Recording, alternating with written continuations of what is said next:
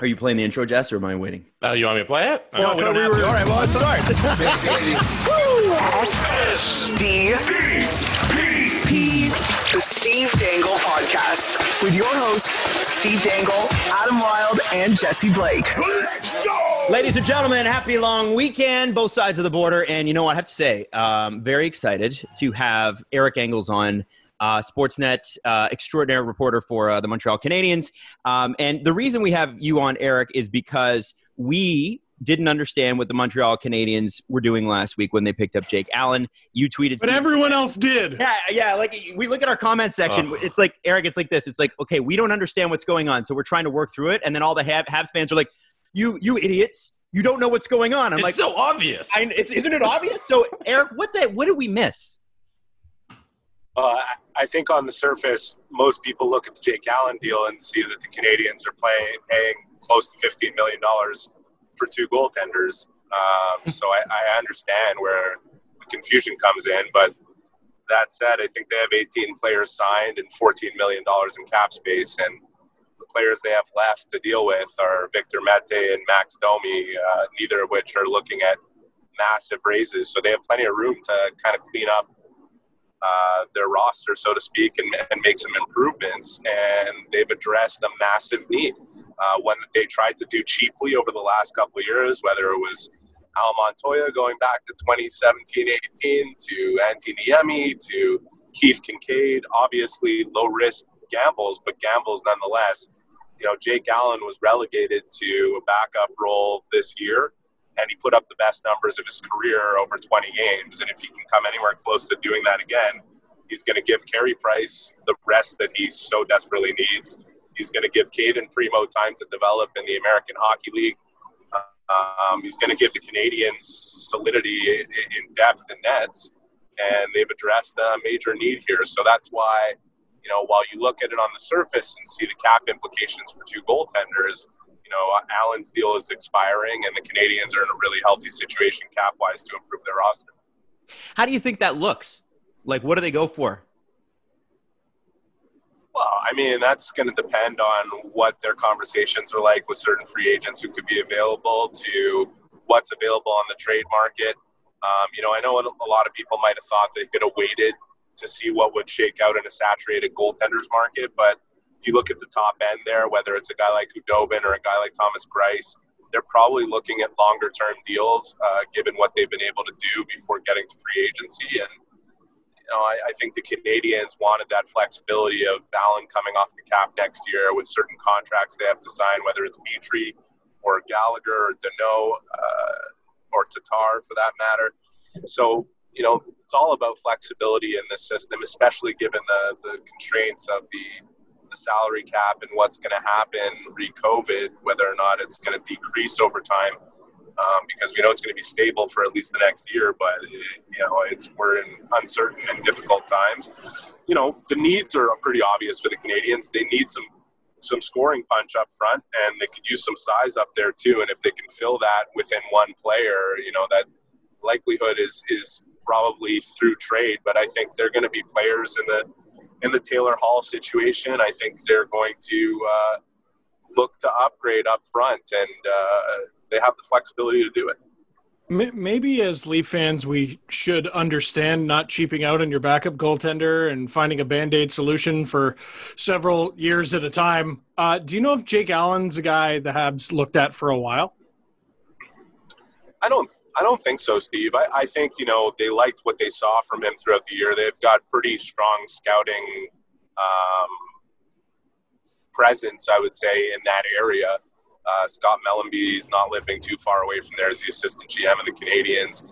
You know, they, they know what they're getting. I think the rest of the league saw what they're getting as well. And, and here's a guy at 30 years old who you know, it's as much about what he did in terms of his numbers. He got a 927 save percentage this year. And when he stepped into the playoffs, uh, say Price got hurt for whatever reason and they needed Allen to take over as a starter for a few games or a month or whatever it is, you know, he's shown, look what he did in the playoffs. He came in for four games and put up a 935 save percentage. And granted, it's behind a very good Blues team, uh, but that Blues team was inconsistent at times, especially earlier this season and specifically in the playoffs. So, you're, you, it's about what he does in terms of how he plays, but it's also about fit. You're, you're getting a 30 year old seasoned veteran who understands um, his role and how to play, and understands the qual the, like the value of of being a good backup and a good teammate, and and understanding that he's not gonna that he's gonna have to play sporadically, and that he's gonna have to stay on, you know, after practice with some of the extras and do all those little things that are often ignored, but are big parts of what it means to be a good backup goaltender in the National Hockey League. So the fact that he's accepting of his role, and, and it's not to say he doesn't want to be a starter again in the NHL. Of course he does. Uh, but, you know, he, he knows what he's being brought in here for. And, you know, when you hear the, the GM of the Blues, Doug Armstrong, say he's a tremendous professional and a great teammate, uh, that's got to be music to Marc Bergevin's ears. you know, it's it's interesting because Montreal from the outside, and I know to you this is going to seem foreign because you are uh, you cover them every day. You, you know them better than anybody.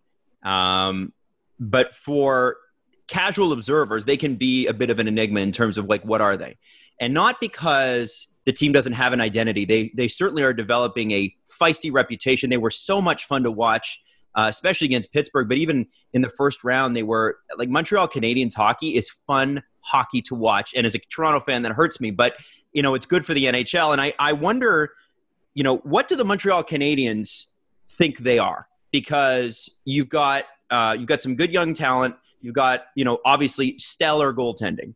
Uh, probably, I don't know if you could call it the best tandem in the league. I don't know how you couldn't, though. Um, what is the what is the thing that they're going for? What's the identity that Marc Bergevin wants to put on this team? Where when you play Montreal, what are you expecting? Yeah, well, I, there's kind of two answers to that. First, you know, the first question you asked is how do they see themselves? They see themselves as a team on the rise. Um, and specifically after watching Jesperi Kotkaniemi and Nick Suzuki come to the forefront in the playoffs, um, those two guys played great hockey, and there's, re- you know, whether or not you believe they'll sustain it over an 82 game season. I, I, mean, Nick Suzuki wasn't much of a surprise in the playoffs. I don't know about for you guys, but uh, you know, we saw what the potential was leading up to his rookie season. We saw it throughout the season. You know, I think if you, I think if you had assumed that Suzuki was going to play on the top two lines, that he was going to contribute because he just has that I don't know what you'd call it. He's just got that clutchness when it comes to playoffs. Uh, and yes, these were his first National Hockey League playoffs, but when you saw the way he dominated in the OHL um, and the way he rose to the occasion and, and raised up the level of his game, uh, that wasn't so surprising. But, you know, we talk about a team on the rise. Those two guys are at the foundation of it. Kotkaniemi coming back from a brutal rookie, uh, from a brutal sophomore season to do what he did in the playoffs is a great sign that he's going to fulfill the potential that the Canadiens saw in him when they drafted him third overall. And you know, those are foundational pieces up the middle for the roster. It changes everything. When you have a guy like Phil Danault, who you can slot in at number three, um, even if he's probably going to be playing middle six minutes, you, and you have a guy like Jake Evans, who's 23 or 24, and, and now is, is is coming into his own uh, after his rookie season and looks like he's going to be a smart, heady, good fourth line, dependable player uh, who can move up the lineup. You know, you're, you're set up the middle and you look at the big three on defense, whether it's Weber, Petry, and Chiarot, and, and the way Kulak played in the playoffs. Like I said, they're, they're a team on the rise. They have some really good pieces. They need some more. You know, they, they addressed a, a pressing need in nets. Um, their identity, like you like you mentioned, Adam, they're a feisty team. They're a, a no quit kind of team, and that's that's somewhat how they have to play based on the pieces that they have. But if they can bolster it with you know even one star up front, it would make a huge difference for them in terms of the effort they need to put out over an 82 game season. Because I think what you see is is a team that has some pieces to help them get through the playoffs. Um, they obviously need some top end scoring there that's going to help in the regular season and the playoffs.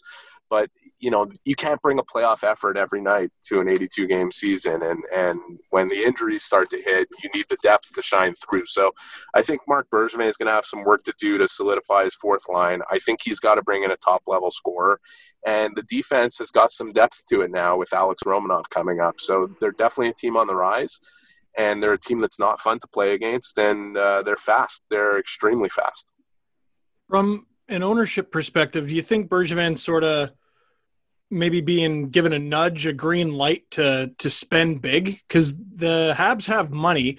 They have 12 picks in this draft. Eight of them are in the first four rounds. They got space. Like at some point, does Jeff Molson go to Bergevin and go, dude, spend my money? Yeah, I, I, I don't. There's never been a, a, harness on Bergevin in terms of being able to spend the money. It's just you know if you, it's easy to look back on the last two years and say, oh, they had you know nine, eight million bucks cap space and they didn't spend it. Um, they were trying to get John Tavares to Montreal. He didn't want to take their call and went to Toronto.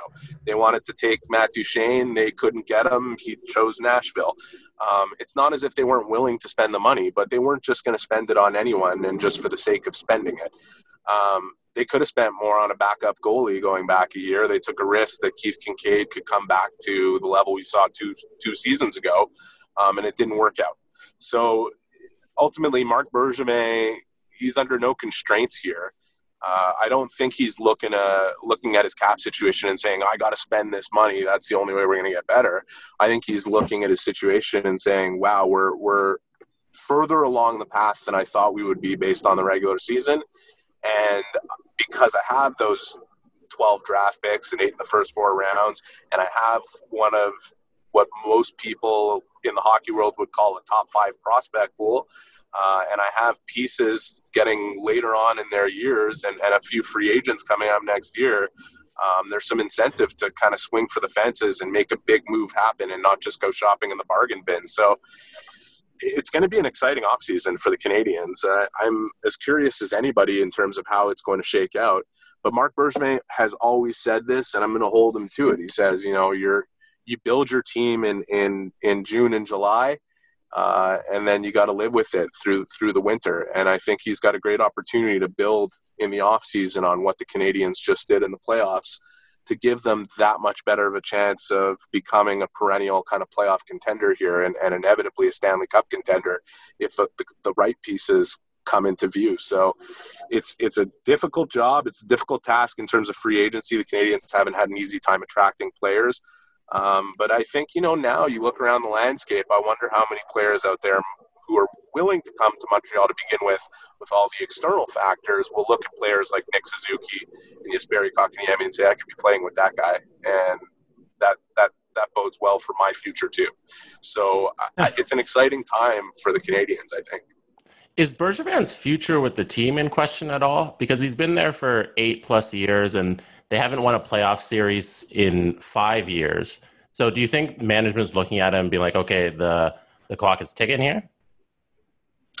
I mean, the clock is always ticking, but especially when your contract is up in two years. Uh, but that said, you know, you, you kind of separate Bergevin's tenure into two sections, you, or, or even three for that matter. The, the first section, it looked as though he could do no wrong, and the team had great success, and obviously with a lot of inherited pieces from the previous administration. And then from uh, the summer of 2017 onward, you know, there was uh, there was a few crucial mistakes made in, in free agency. They lost Andrei Markov and Alex Radulov and signed guys like Hemsky Streit and, and uh, Karl Alzner and put themselves in trouble. They ripped apart the fourth best defensive team in the league and, and ended up with something nowhere near as good. And they really struggled for a bit. And, and since then, since his job was affirmed after they finished in 28th, you know, following those moves, um, he's back to making a bunch of great trades and improving the team and sticking with his young prospects and not being willing to move for a quick fix. And, you know, uh, who's looking at the Canadiens right now and saying they're going in a direction that's anything but up? Um, you know, it is a tight league. It's a competitive league. So many teams are better than you assume they are, or some are worse than you think they are. Uh, but one way or another, they're all really close. So even if the Canadiens are on the rise, it's going to take everything they have to make the playoffs next year. But you look at the players that are coming in and the players that just took a huge leap this summer.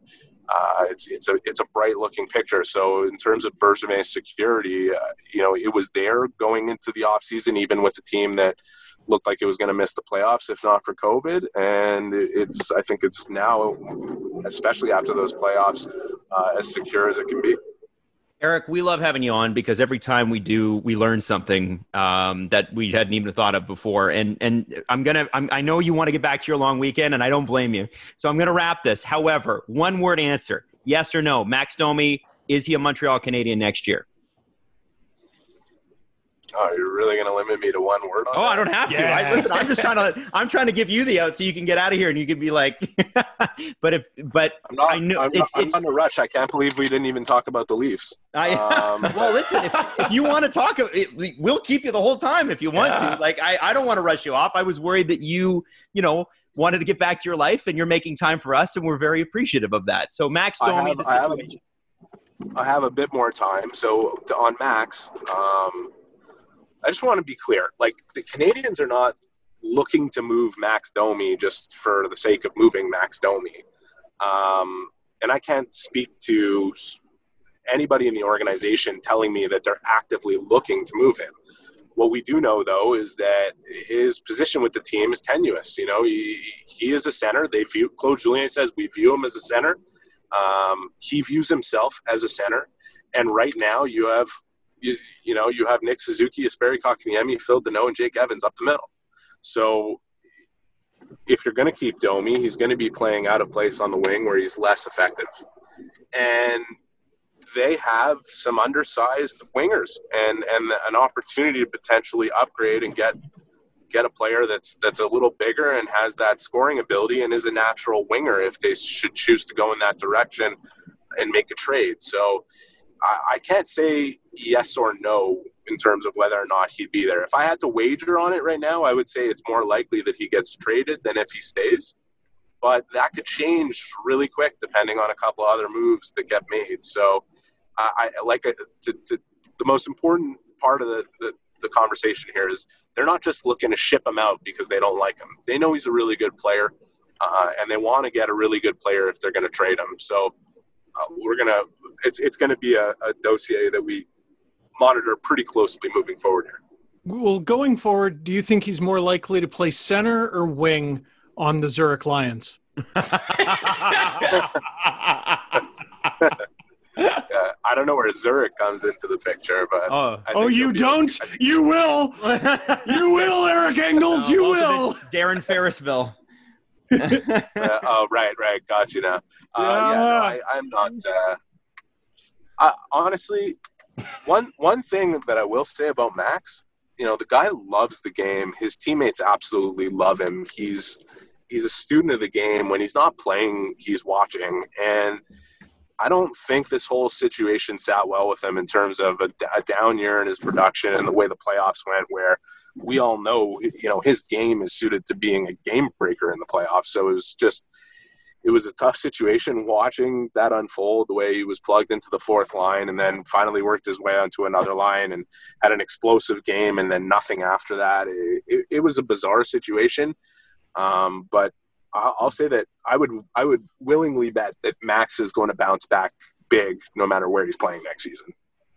So that means he's got a lot of value to them staying on the team or uh, or elsewhere because you can never have too many centers, right? They, No, just- they got they got former NHLer Marcus Kruger on the roster. They got Chris Chris Baltisberger Yeah. like he and you Phil know, Baltisberger. I wonder if they got to be related, right? All right. but the, Do you guys remember? Do you guys remember the last time we spoke? Do you guys remember what I said about the Leafs? That they Uh, weren't you said good. they were really good and they were going to win the cup. that you absolutely flip flippin' nailed it. Yeah. So nobody remembers, I guess. No, uh, no, I don't No, remember the exact. Sorry, I didn't but know that do was a remember, literal question. I do remember. Yeah, you're asking us to have a memory beyond the last five minutes, and all of us, except for Jesse, sort of struggle with that. Sorry, I What, lost what you. did you for a second. say, Yeah. What What, did you- what did what did you say about the Leafs? Eric? What did we you say? spoke. We spoke right after. I think we spoke right after that eight six Carolina Toronto game, Mm-hmm. Oh, Yeah. right? Mhm. Yep. And I remember, I remember saying this team could outscore anyone, and I'm I'm willing to absolutely go mea culpa if they end up shocking and and and going against the conventional wisdom that they can succeed in the playoffs playing the way they do. But they played defense like a junior hockey team, and I'd be really shocked if they made it out of the first round. I think is what I said on your podcast. Mhm. Um, Sounds familiar. now, I was quite surprised at how they played defensively against Columbus, but I was also equally shocked that they couldn't score goals. That was the part that really shocked me. If they had scored goals, they would have they would have won. It's weird how that happens. Eh? Yeah. You score some goals, sometimes you win. Uh, just just how do they how do they end up in a situation where the one reason they can't advance is because they can't put the puck in the Mhm. net? That was the part that has to sit so badly with Kyle Dubas and whoever else is is in charge there. That like that's the one thing that this team was built to do. So it's it's confusing because I thought defensively I was really impressed with the way they played.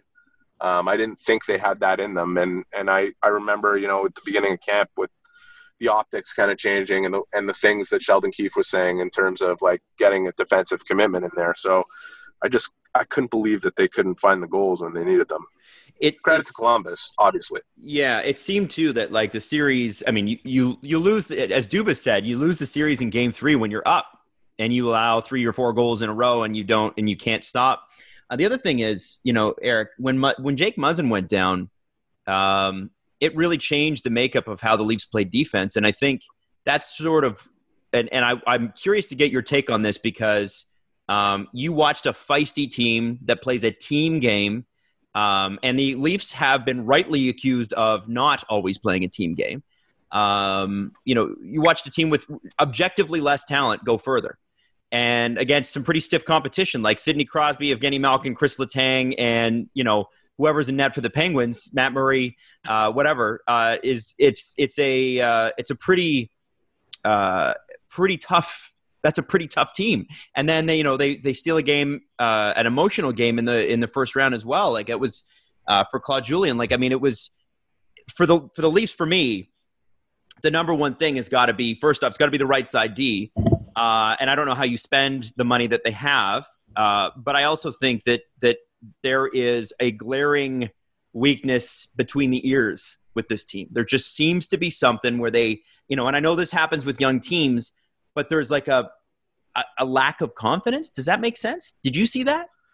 No, I mean you got to you got to get over the hump. The, here's what I think about the Leafs. I, I think you know obviously any upgrades they can make defensively, if they can get some nastiness back there and some big boys, it, it's going to help. I agree with you. Jake Muzzin is is a key piece on that blue line in terms of the way he plays and the way he's committed to playing. You know, the biggest takeaway for me, and I I I don't want anybody to take this as a slight to Matthews because I thought Matthews stepped up and played great in the playoffs. Um, but I think moving forward, they need to get into a room with Matthews, Nylander, Marner, if those guys are all staying, and they need to they need to have a different mindset. They need they need a mindset where like this is their team. The team belongs to those three guys and Morgan Rielly. And those guys have to set the example and the bar off the ice in terms of their commit. And I'm not saying they don't they don't work hard in practice and they don't work out. It's not, it's not about that. It's about it's about being the top guys though in that department. It, it's about setting the bar for everybody else. And when I watched the playoffs and I saw Matthews take off and play the way he did, I was I was certainly impressed. You know, Marner obviously his production was underwhelming, but I don't think it was a question of him, you know, underselling his effort. But I watched Tavares, and and Tavares, his his leadership, though muted in the room, is on the ice. He he plays the way you want your players to play. He, he leads the exact right way for that team. But it's not, you know, as much as he's the captain, like it's not it his his team. team? That team, No.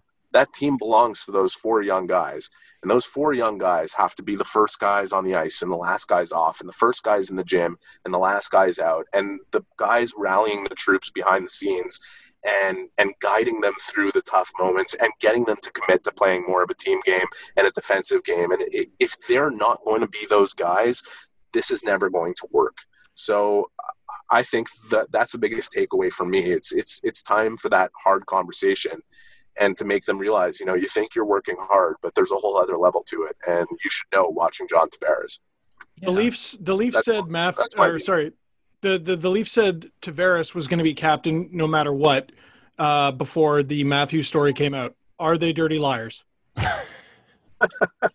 Um, no, I mean I don't think so. I, I, it- it's hard to it's hard to sign John Tavares to the deal they signed him to, and knowing what he brings and what his pedigree is, um, and and suggest that anybody else should be captain. I, I don't think they got that decision wrong, uh, especially with just the way just the way he leads on the ice.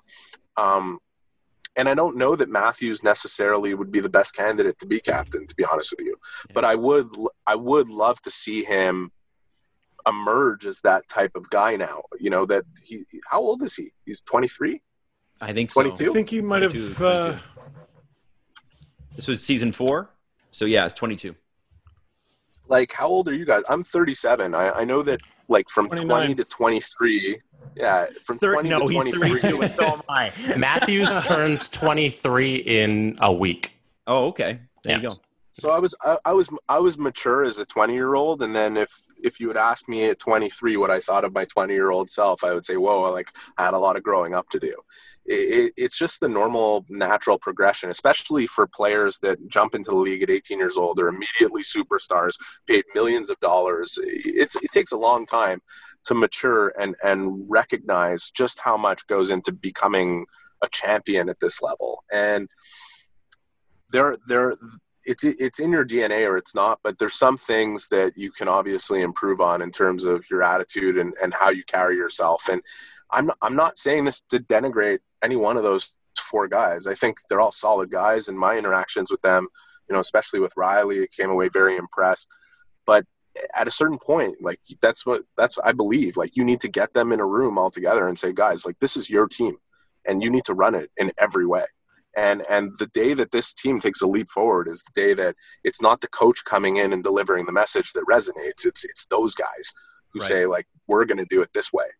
And that's what you want. That's what every organization wants. They want they want their players to take over the room. Even the the most um, oppressive coaches the john tortorella types they want the players to take over the room. It seems like that's and, what uh, Tampa's done recently. yeah, you know, that's what's happened. They have a great coach too, but but yeah, I mean, they're they're those guys. You look at the way they came together, you know, prior to the phase three training camp, um, and I know it led to some COVID situations, but Yeah. there there, there is a there is a, a will there that is not just let's show up and play and we're good enough to win. It's it's they they learned they they had the hard knocks just like Toronto has, but certain guys emerged as as key role players and took over the team. A guy like Brayden Point, anybody would have looked at him coming into this season and said, "Okay, he's their he's their second line center. He's probably the best second line center in the league." Yep. Except he's their first line center now because he just said, "I'm I'm going to be the best player on this team."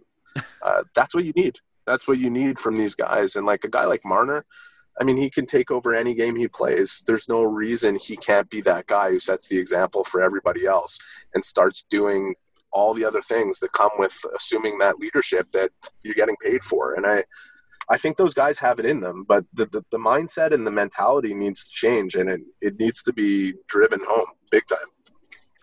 Eric Engels, senior columnist uh, and uh, insider for Sportsnet with the Montreal Canadiens and, and really around the league. Eric, I don't know if you ever have time to start a podcast, but God, I would listen to it. I could sit here all after, and I'm not just blowing smoke, man. I love talking to you. Thank you for making time for us yet again because uh, we love having you on.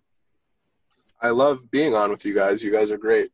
Well, so uh, we know. Hope, uh, enjoy enjoy the rest of it. you are welcome That's on good. anytime. And by the way, if you follow Eric Engels on Twitter, go for the hockey takes, but stay for the food takes. Oh, Because yeah. I don't know how you guys like. I don't know who's the who does the cooking in your house. If it's you and your wife, uh, but my God, some of the meals you guys put together, there's not a chance I could ever even attempt them. But boy, do they look good. It's all me, buddy. It's all me. Had a boy. Well, I'm I'm, I'm uh, inviting myself over if we're ever allowed to travel again. Anytime, anytime you're in Montreal. Thanks, Eric. We really appreciate your time. No Thanks, man. problem. Be well, guys. All right, buddy. Take care. Eric Engels, Sportsnet, and uh, just you know, God, I- I'm not kidding. I love talking to him. He's just the best. That was fun. Yeah, it's it's Yeah. like him and CJ. It's just you just you realize how little you know. Do you know what Oh. I'm saying? real, real uh, of knowledge. hmm I like I like talking to guys like Eric because they're a change of pace from the voice in my own head. Like he's just so calm. You know what I mean? Like I'm just out outward and inward yelling all the time. What do you and he's think just, is j- just, just, just to interrupt you for a sec, Steve. Jesse, what do you think it's like to live with the voice in Steve's head? It's awful. Ooh. I don't know. I think uh, I think Mrs. Dangle would be the best person to answer that question because I think she's had some uh, strenuous times over the last. Mm. How long has it been, Steve? Fifteen years. Uh, yeah, how long have you been 13? together? 13, years. 13. Yeah, yeah. She'd be the Wow. best person to answer that question. Wow. Yeah, but even she, even she gets to like, like right now, she's like, she's taking Leo out. Like I, I'm still here. I'm still, I'm always, I'm always with me. It's, I don't get a break. I don't get ladies' night away from me. I've always got me. It's the worst. Well, it's, it's led to a very successful YouTube channel. So you- Yeah, I'm You just know? going to say, at least Inner You has a very good sense of humor. yeah. hey, let's uh let's get to our Kellogg's Frosted Flakes Selly of the week, and I think there's only one choice for this, Steve Dangle. It's, it's very easy. It's, it's very viral. It's very great. It certainly is. Steve's great. But you know who's even better, Tone? Joel Frosted Kiviranta of the Dallas Stars. Guy That doesn't never- roll off the tongue at all. Yes, That it didn't work. does. no. yes, it does. Even the Frosted Flakes people are like, I don't know, Steve. I, I- we could work on that. That's uh, adequate. And guess what? This dude, this dude who you've never heard of. No, you haven't. Shut your face. Yeah, Thank don't Have lie. not heard Right? of this guy. Yeah, Never. Stop lying. Everybody on Yeah. Twitter. Oh yeah, I knew Oh, was you good. yeah, hockey hipsters here. Like, yeah, I've heard of him. Like, Yeah. Get out of here. Oh, When he played like what nine games this regular season as a 24 year old, shut up. Shut. No, you didn't. No, you didn't. Wasn't a player of. Oh yeah, you just you wait. This is a guy who's going to score a hat trick in a game seven, including the OT winner. Mhm. Get out of here with your takes on Joel Frosted Kiviranta. But this dude winning it for the Dallas Stars, sending them to the Western Conference final. Absolutely my Selly of the week. His Selly on the ice, his teammate Selly, and the Selly of one, uh, I believe his name is Antti Makinen uh, in Finland, the play by play guy who said a swear. Mhm. How great was that call?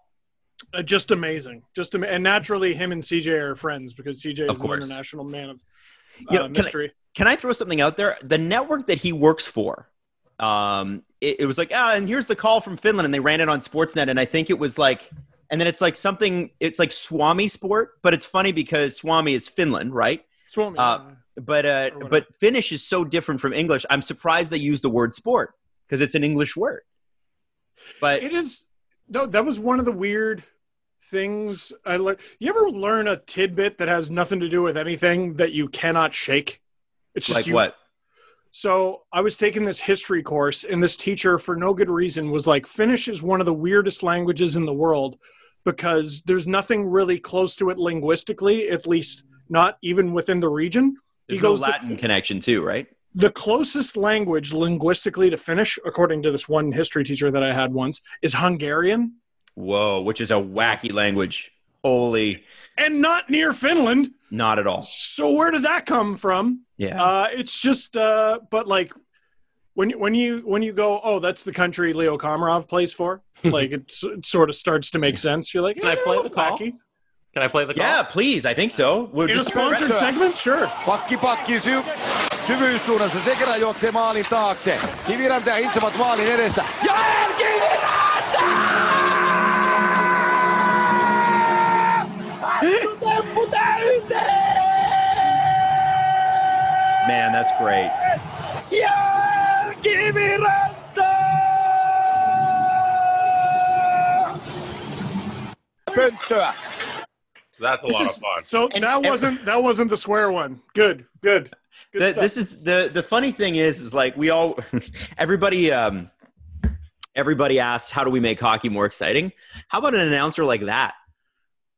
oh easy. I I would love to hear an announcer lose it. Like I love You hearing Joe imagine? Bowen lose it. It's great. You imagine Jim Hughson one day just became that guy Oh, completely unexpectedly and like didn't start until the second period, like completely caught you off guard. One of my favorite things about the Kawhi shot is the reaction from the ESPN announcers because it's just, oh! oh! yeah. I That's know. literally just it. It's just a, just a loud oh, and it's amazing. It just because exactly and just because you're a you're you're covering the sport doesn't mean you still can't be a fan of the sport you don't have to like like i know there's certain reporters that take it very seriously. I'm not a fan of this team. I just cover this team. Fine.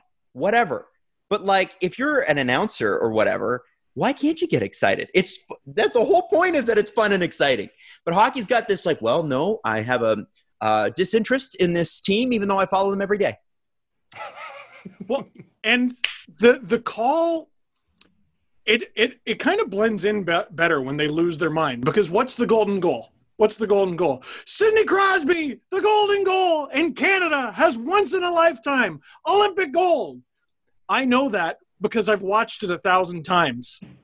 Did anyone hear it the first time it was said? no no Nobody heard it. You went, ah! so for this guy, I'm almost more likely to listen to him freaking out. Like I, I might mute my freaking out to listen to his freaking out because he's at least on the same wavelength as me. You know what I mean? Yeah, I get that. I get that. Well, and it's like the Dave Miller one, though. I think everybody, or Gord Miller one with uh, Pierre McGuire at the World Juniors. I The- the can. one we- I can. Like that one, I think people because caught. a bunch of analysis that no one is hearing. Absolutely no one. Country of 35 million people, not one of them is listening to the words coming out of my mouth. Thank you for that 30 second thing there. Next GM of the Coyotes. Like, Yeah, we'll get to that. yeah, True. we sure will.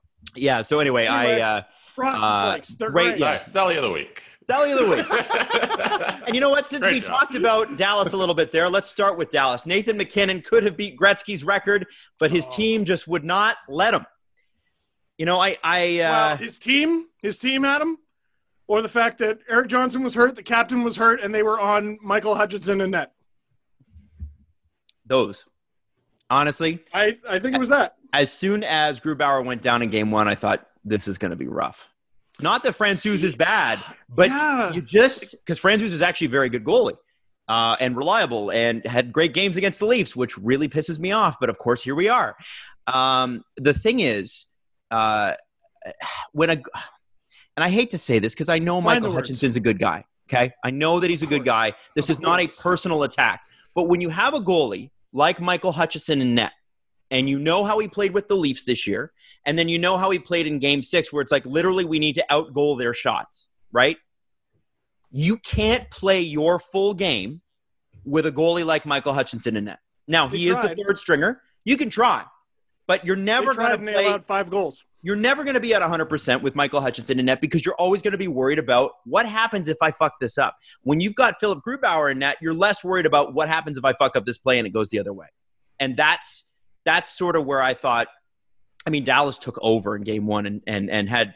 I mean, I don't want to take anything away from them because they were fantastic, but to say that Colorado was playing full Colorado Avalanche hockey in game seven, they just weren't.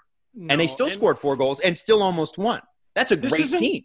This isn't how hockey works, but did anyone watch that entire series and come? Well, the first few games were bizarre. I was amazed how much Dallas dominated Colorado. But did anyone watch the full seven games and come away with the conclusion that Dallas is the better team?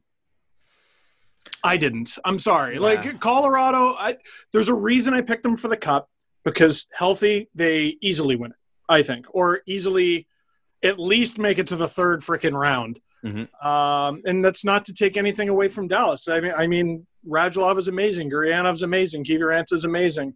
Uh, Khudobin has, you know, we're talking about we're talking about Hutchinson. Dallas has been using their backup practically the entire time, but I just feel like healthy Colorado's such a wagon. But just what a cursed, cursed season for Mhm. that hockey team, man. Cursed season. I, d- I Well- don't know if, if like better is probably not the right word, right? When we're comparing any two teams this deep in the playoffs, but I look at Dallas and I and I think that they're built to succeed in the playoffs. Mhm. So when I compare them to Colorado, I say, oh yeah, I understand why they won because this is a great defensive hockey team from the regular season that's come to the playoffs now and has been able to find offense. So they've been a, they've been a complete team in every aspect of that, and I can see how when you're going up against these guys in seven games that they're gonna take four out of the seven the majority of the time. You know, even though Colorado's there and they're going to outscore you, it's this Dallas team has found a way to just outmuster and outwill, which definitely plays a huge factor in the playoffs. Of, of course, it's nothing to disparage them, but I just feel like Colorado is. I I was thinking about it the other day. Who are the top three teams in terms of performance and just on paper? Like if if they're healthy, everyone you know it's your NHL 21 roster, and I came away with Tampa, Vegas, two teams that are still in it, and Yep. Colorado. Yep. But that's not how hockey works. No, Dallas won. There The- were the seven best- games. They won four. The best team doesn't win in hockey, and that's okay. That's what makes it fun. If the Mhm. best team always won, we would kind of suck. Um, it would be boring. Like who? I'm sorry. If you're a Vegas fan, fine. Everyone should have been cheering for the Canucks because they were clearly getting killed. yes, yeah. They were getting It's- killed. it was the Thatcher Dem- Demko show for the last couple games, right? Like even even in a three nothing loss. We're getting to that though. Please don't put, Sorry. put us there yet. Sorry. sorry. We're trying to segment this out. Jesse, you make a really No. point. And it's funny that that Steve is saying this about the Avs because earlier in the season, and I don't know if you remember saying this, Steve, but you were talking about how you thought Dallas was a candidate to win the cup, and I thought you were crazy. And you said if they could ever figure out goal scoring, they'd be there. And the interesting thing about Dallas too is you got, frankly, like like everybody They're still good. thinks of Tyler Seguin as a young guy. Tyler Seguin's in his He's prime now. He's Yeah. a vet. Ten years. Ten. He Yeah. was drafted ten years ago. I know. He always, you know, he's one of those kids or guys that's like a forever a kid, but he's not. and Radulov's in his mid 30s, and Jamie Benn's up there, and these guys know that it's the time is now. Whereas I feel like with not that Nate MacKinnon's a spring chicken, he's not. He's he's right in his prime prime years as well. But Colorado is still on the up, right? Dallas oh, is so good. Dallas they're is so good. very Dallas is a very very good hockey club, which is this is where they're going to be. You know what I mean? Like these guys are maximized on their potential, maximized on what they are. They're playing a great system. They got a great goaltender. They got really good coaching, um, and they're you know everything's sort of come together. Where like if you were to play this series again next year, I think Colorado wins, and I think they win it in five or six. The Oh, yeah. reason for that is I think that Colorado's got another step to take. You look at what's another season for Cale Makar going to look like? You know, what's healthy goaltending going to look like? You know, Nazem Kadri, we got to see him through a couple rounds in the playoffs. What a what a stud! He's so great, and uh, and I think that's the that's the the thing with Colorado is the step is coming. You can feel it. You know it's going to be there. Dallas has made their step, and they are what they're going to be. And I think I think Vegas. It's interesting that they're they're going to be playing each other, and we'll get to our predictions in a second. But um, when with those two teams playing each other, I think they're two teams that have max potential, as in they're at where they need to be to win the cup. Mm. And it's sort of unstoppable force, immovable object. They are complete hockey clubs, and I think they're two of the most complete hockey clubs in the league, and that's what's going to make the West Final so much fun. But we'll get to that in a second. Let's It's both. And just Both you brought yeah, up Radulov. Uh, like Radulov, he's the ide- he was the ideal playoff player in that game seven. Like he took some bad he took some bad penalties, was in every play, and then he went out and scored two goals. Like he was a pest and he was annoying, and he scored and was uh, great offensively. He- like he got a that's a guy who knows what to do in these Yeah. in these types of situations, and he bullied around the young team in Colorado.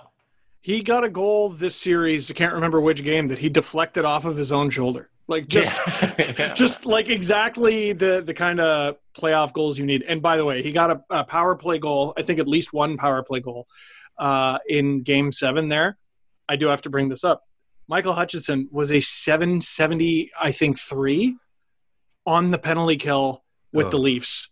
Um, I think he didn't allow a single one in like his one regular season game with the Colorado before that. But dude, that, that goalie struggles, man. That goalie Yeah. struggles. Not to take anything away from Dallas, but oh man, so I cheer for him. But Yeah, um, I also think, and this might be a reach, but there was a Dallas team in 2012 or 2013 that had Radulov and had a few other players on it that were that that Nashville team. Excuse me, it was a Nashville team that had. Uh, did I say Dallas? I meant Nashville. yeah, Uh, the Nashville team of the either 2012 or 2013 playoffs. I can't remember if it was right before or right after the lockout.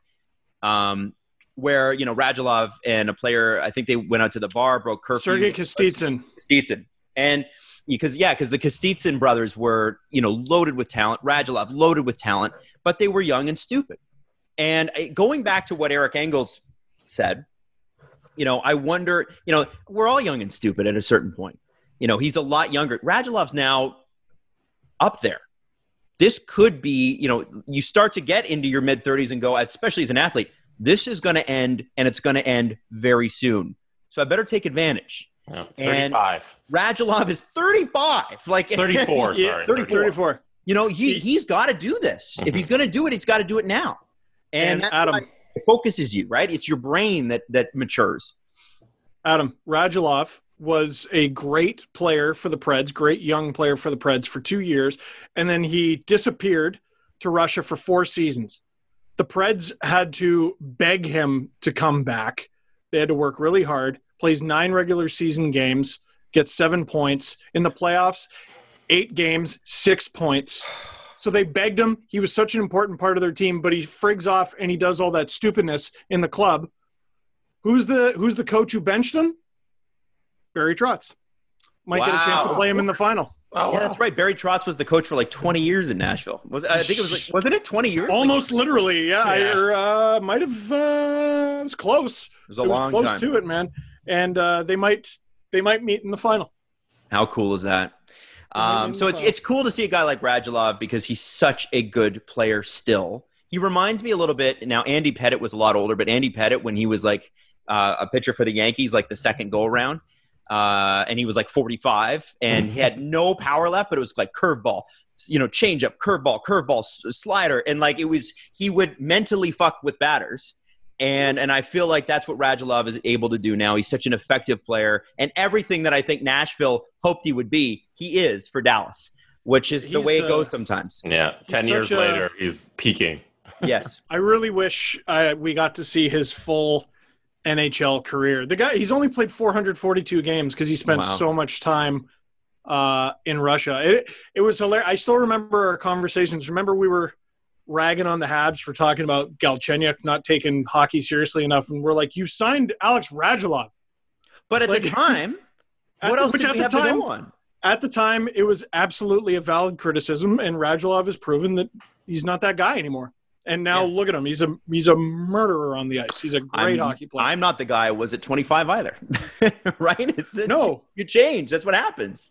Um, now let's let's move on to Vegas, Vancouver, and I, Steve, you rightly pointed this out. How can you I not know. cheer for Vancouver? But it was very clearly Vegas' series to lose, and they almost did.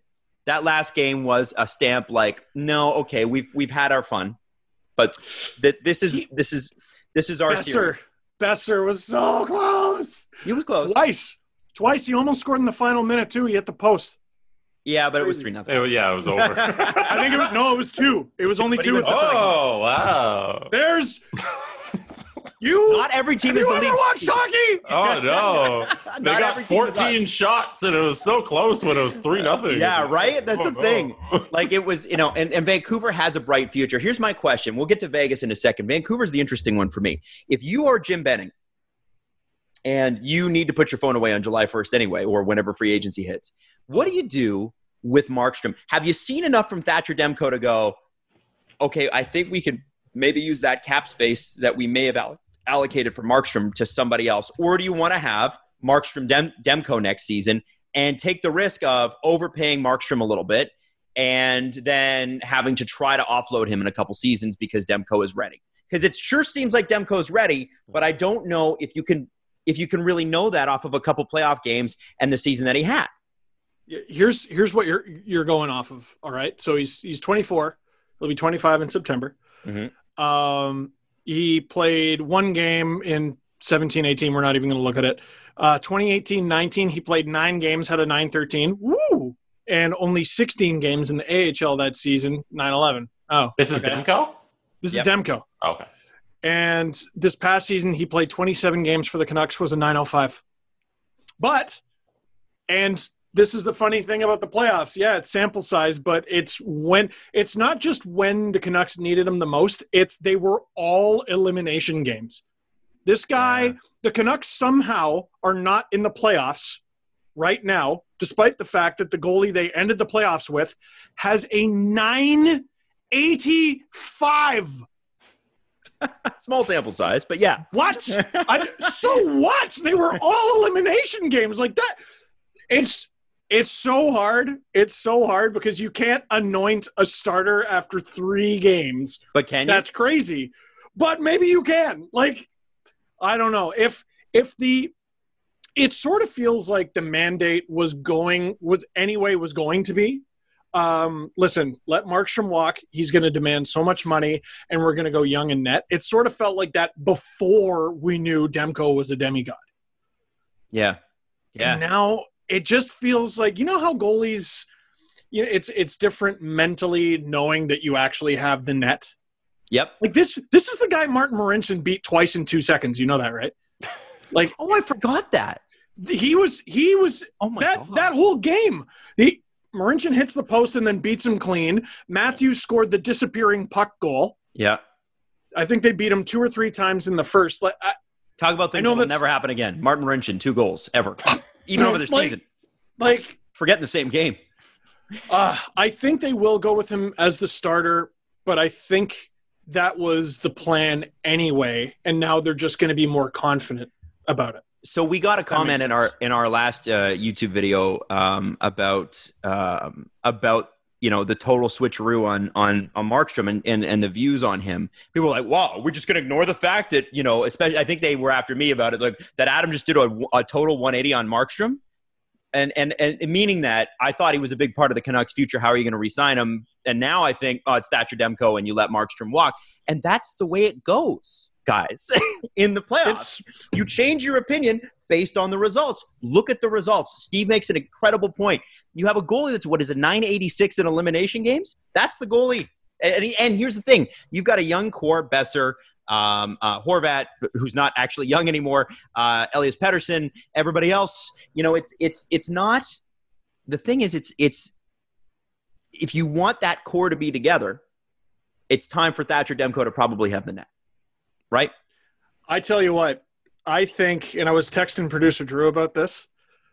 The Avalanche should bring a Brinks truck full of money because they have the space and give it to Jacob Markstrom in free agency.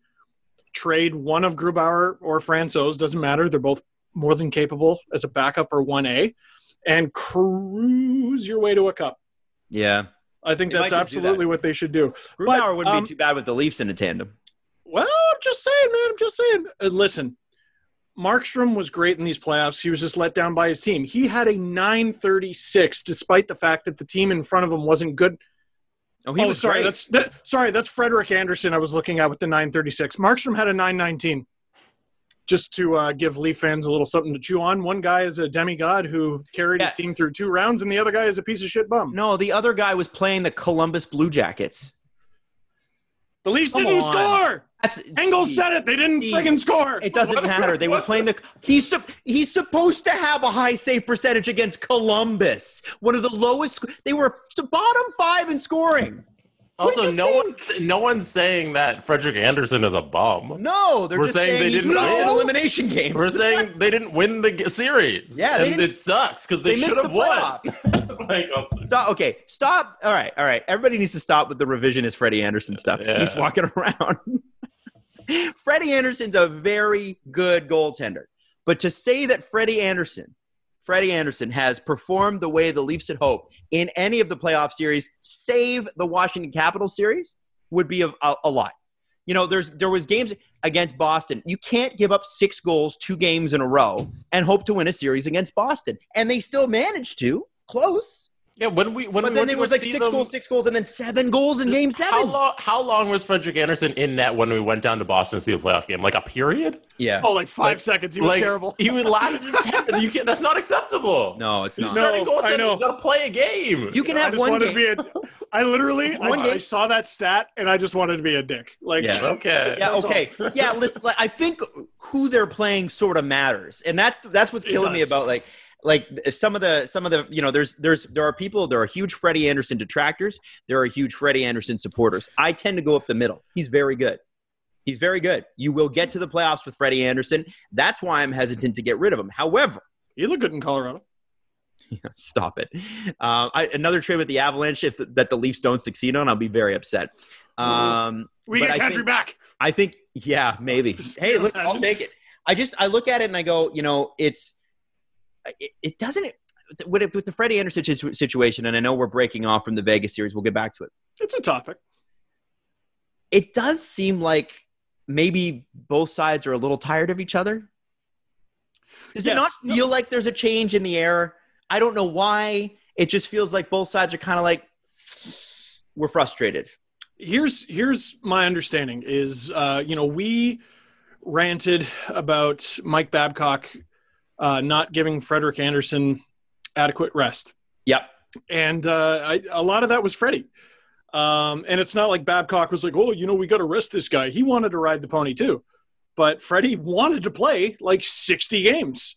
Um, there he? was there was Players there was wanna play. back-to-back games this year against the Avs and the Flyers where they lost one, and he said, "No, screw that. I want the net back." And they gave it to them the next game, and they lost that one too. Not that they would have won. Well, Hutch is going to go in. Come on. So I think I think um, yeah, there there is some atrophy there, but uh, you know, and this sort of came out with that Steve Simmons thing today. I don't know if we're going to talk about that, but uh, there's no reason to trade Freddie for the sake of it. In the same way that there was no reason to trade Tyson Barrie for the sake of it. Um, the Leafs have Freddie for another season.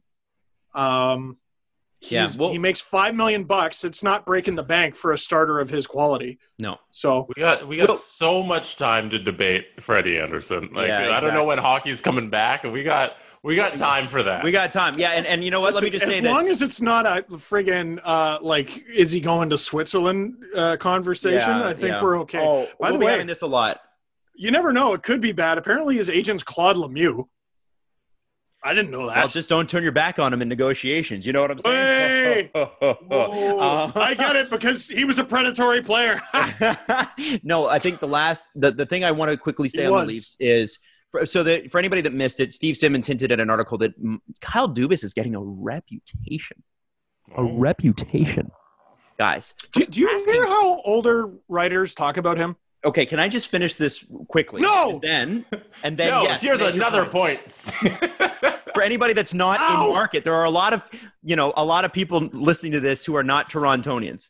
So eh, like a lot, like mostly yeah, but they're orbiting around it. so Steve Simmons suggested that basically Kyle Dubas is getting a reputation for asking too high a price for his players. Like, how dare he get a first round pick for Kasperi Kapanen? What a dick, said every other general manager that didn't get Kasperi Kapanen that wanted him.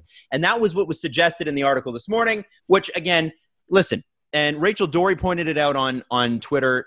Mark Hunter was Steve Simmons' guy. He's put a billion hit pieces on Kyle Dubas. Most of the time, it's unfair. Listen, Kyle deserves some criticism for sure uh, and we've criticized him at length. Um, however, asking too much for your players and getting it is uh, the kind of GM I want. like you you can't get what you're asking for if you have no leverage right? Yeah, but the leverage with barrie and the leverage with andersen is we don't need to trade this player. Yeah, that's Yeah. the leverage with kerfoot. That's the leverage with johnson. There's no need to trade any of those players. I personally would like it if he did on account of you could probably get someone on defense considering they have literally no right side Yep. outside of Justin Holl. Um, but there's still free agency, there's still X, there's still Y, there's still Z. They don't need to trade any of those players. So Kyle Dubas, especially before, like well before the draft, asking for too much. Yeah, that's how it works. That's how I just I just You know, wish Steve, Steve, I want you to sell your house, but I want you to sell it at 50 grand under what most people would pay for it. You know why? Because I don't want you to develop a reputation. Well, Adam, I hear your offer, and uh, how about you go shit in your hat? That's right. Like, isn't that what I just well? And what I what I found funny, so people always, you know, they're dying to leak this stuff to Steve Simmons, and they're dying to, you know, different league execs and scouts leak this stuff to Simmons and some other more senior writers out there. And then they wonder why Kyle Dubas doesn't call them when he has a wicked offer on the table from Jim Rutherford. you're, you're assholes to this guy. Like I know he's not part of your little friend group. Like he's not in your WhatsApp chat or whatever. Maybe most of the other GMs are. Kyle Dubas is the GM of the Toronto Maple Leafs, and if you want to be, uh, if you want to make deals with him, maybe stop being such a dick to the guy. I, I don't think you need to worry about that as a as a journalist. It's not no, not really as a journalist. Not as a journalist. Oh, you mean like GMs? Steve Steve can write whatever he wants about. So you mean Dubas, it doesn't GMs? You mean GMs? I'm talking about GMs. No, no. Yeah. Steve is just writing what he's being fed. Mhm. So a, a- another GM, yeah, another GM. Oh, why didn't he call me? Because you're a dick. Why didn't you call him if you wanted the player? What are you waiting for? I don't Like, understand oh, this. Like, my- why are people my- upset about a playoff trade? I don't understand. It's legal. You're allowed to do it. Why wouldn't you take advantage? One of the eight teams remaining in the playoffs was mad. At least one of the eight teams remaining in the playoffs was mad. Uh, Dubas didn't call them. Like, what? What were you on the ice? Like, what? what oh, oh, my team's in the middle of the play. You were what? You weren't on the ice. You weren't on the ice. If What? you're one of the, if you're one of the eight teams remaining, you can't give them a first round pick like the Penguins can. It's oh, that's a. I wanted to What show you you, my adorable What are you- son. That's, Oh, that's okay. all. Listen, What you- People that's what I listening mean. Like, can't see that, Steve. yeah, half the audience So cannot what? see that. if you could not see, Steve held up a picture of Leo, just so you know. Um, he's adorable. I, uh, but the thing is, is that like if you are a playoff team still, if you're one of the eight teams remaining when that trade goes through, you couldn't offer them unless you offered a really good prospect. Could not offer them a better first first round pick than the Penguins could. And you also So can't what are you offer doing? anybody off your roster because they're all on the ice. Yes. So you're kind of limited here. Yeah. And you know what? Boo fucking who? You're in the second round. The Leafs aren't. Like, really? What are you complaining about? You're in the second round. Yeah, I don't know. I, I don't just get it. I just listen. Simmons doesn't like Dubas. That is obvious to everybody. And uh, what we saw from the end of season press conference is the feeling is extraordinarily mutual. They don't like each other. Uh, what I have a problem with is other league executives whining, oh, that he didn't call them when it seems pretty obvious. Uh, like he knows you don't like him. Well, if you hear if Brian Burke, asked- oh, sorry, go ahead, If Jesse. we asked Simmons, Steve Simmons that question, what do you think he'd say? If we said, "Hey, do you have an issue with Kyle Dubas?" I think he would never. He'd say admit no. He'd say I have He'd an issue no. with the way he runs the team or the players he gets or the way he manages. Probably, I, I Steve always claims that it's not personal, um, and I don't. I don't know that it is. I think he's just. I, I wouldn't think it's personal. Like having met Steve, he's not a. He's not a. Um, I didn't Steve. I didn't get the Steve Dangle. I didn't get the sense that Steve Simmons was a particularly vengeful guy. I just think he doesn't like what he doesn't like, and he's snarky. Yeah. You have to understand our complicated relationship with Steve. Is he was extremely kind to us, but we just disagree with him on a lot of things. Everything. But like Literally everything. one of the things one of the things he said though on our show is because Kyle Dubas had recent or not Kyle Dubas. Uh, it was uh, this- back I, thi- then. I think it would have been Dave Nonis hired Sheldon Keefe Yep. um, to be head coach of the Marlies, and he back then this was 2013 or 14 was like I have no time for him. Yeah. And now all of a sudden it's this guy who Steve thinks is 23 and Sheldon Keefe uh, running the show. Like, Yeah. he he very clearly doesn't like what's going on, but Mhm. he would tell you it's maybe on principle and not personal. But but I'm also just, I'm just saying I'm skeptical of that. and, and I've said this from the beginning, the Leafs could win the Stanley Cup and the next day Steve Simmons will post an article about why they won't win it again. Why? Because people will read it. He's not he's not a stupid man. No, he's not. No, He's no not, one's and saying that. Yeah. No, well, there's a lot of people saying that, but That's the- true. but but to to to suggest that he is stupid. Here's the other thing you got to keep in mind. So everybody thinks that Steve Simmons is like really in with the old school hockey world. Uh, ask Brian Burke how he feels about Steve Simmons. He does not like him. No, at all. Um, and that had to do with the fact that Brian Burke was in Afghanistan with Canadian troops on July 1st. And Steve said, well, you shouldn't you be trying to sign free agents? And that was the Brad Richards year. And thank God they didn't sign Brad Richards. But that was that was about that was the fight there. So you know, it's it's uh, I you know that's that's just the way that's the history there. So it's sort of Yeah. you know, everybody sort of feels that way, and and um, it is what it is. Hmm. Uh, let's move on. Yeah. Let's talk about Vegas just a little bit here. I mean, don't they just look like the Stanley Cup contenders that they've looked like all season? They're so good, and ridiculous. every now and then, every now and then, a video. There's videos that go around hockey Twitter every day, and like you know, some they, they give us laughs, or it's controversy, or or we're debating a hit or something. Dmitry Filipovich, in the little compilation he made of Mark Stone, made everyone stop and go, "Holy shit!" The stealing the pucks.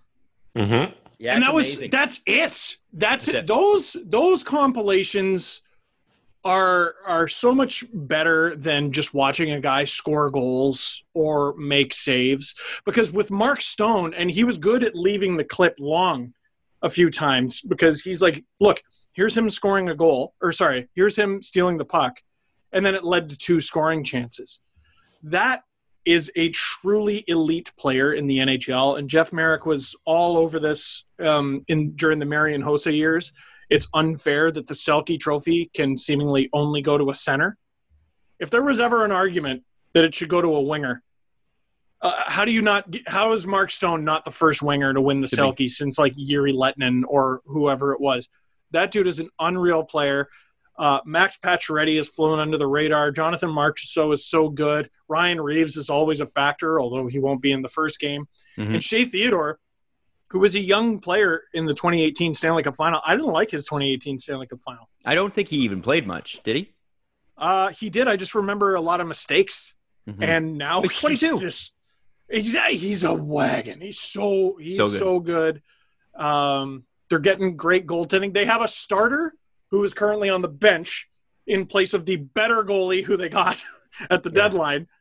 Uh, they're just so good. They're just so good, and they they still play. It's like they play with a dash of Pete DeBoer, and they're still this Gerard Gallant wave after wave after wave team that they were. Would you say- inaugural year? they play with the sword tip of a Pete DeBoer. Uh, you see, Just a little slice, a slice of See? DeBoer, a little see? stab, maybe. Just a little. Oh, oh, How's it going? Oh, No, Siri's Ser- recording you now. you okay? Great. this Yeah, is Pete good. DeBoer, Pete DeBoer, by the way, four and zero in Game Sevens. The Really? man doesn't lose in Game Sevens. Hasn't lost yet. And the skeptic says, "Hmm, only four game sevens. Mm. Hmm. Because they can beat the score. You know what I'm saying? Hey, hey! Uh, now, uh, I do want to uh, mention that you know, despite despite Alan Vigneault spending 20 hours a day on video footage, and the other four playing hockey, The Flyers still got killed. the Flyers still got killed. Man, I was I was all on the Flyer bandwagon, all on the Flyer bandwagon, and I think I think Barry Trotz is my favorite coach ever. I don't know if I've had an attachment to a coach like I have to Barry Trotz. Uh, not because the Islanders aren't great, but man, you you really see the difference, right? Like you see, this is a composed, brilliant team that just smothers you. It's great. Well, it needs buy-in. It needs buy-in, right? And you know, we were talking about the Preds, right? The the the Mhm. 2012 Preds that Barry Trotz uh, coached. There wasn't a total buy-in.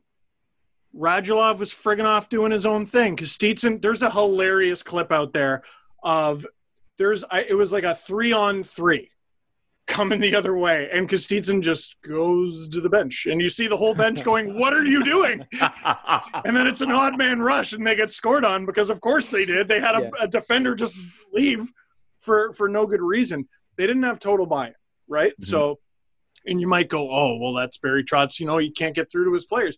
You can lead a horse to water. You can't make him drink. And the islanders are hydrated they are they are well hydrated this team. I i compared them on twitter and i saw that you liked it there um you know we talk about the islanders being boring. Now i'll just say it. I watched three game sevens this past weekend. That was the least entertaining one. That Sure. does not mean they're not a good hockey team. I watched the uh, colorado avalanche versus dallas stars. Chris Johnston called it a sugar high in his article that he had today. It's right. it's kind of like uh, watching a lion chase an, an, an antelope. That's who's not watching that. It's crazy. Then there's uh, what was the other game seven? We had Vegas, Vancouver. It was Demko versus the World, the Canucks versus the World. I it reminded me a lot of the 2013 Leafs, where I was like, okay, one team is clearly getting killed here, but if Vegas slips up once, might go in the net. And Boeser had that crazy Don't insult chance. Vancouver like that. That was a bad team that got lucky and who with a great goalie. James Reimer was Cool. Cool. The first first goal that went in in Game Seven, the shots were thirty-three to thirteen. Sorry that I was reminded of a team that consistently got no, outshot. no, I'm not. No, I just think Vancouver has way more talent than the Leafs did. Oh, 100%. Uh, of course they do, but they got killed. They got killed. Right. And what the Isles remind me of, because I had someone tweet me today, they're like, well, the Islanders, I think they lead the playoff in goals or something like that. And, you know, we're, we're talking about efficient predators. I, I made a video today. I was talking about lions, uh, I was talking about crocodiles.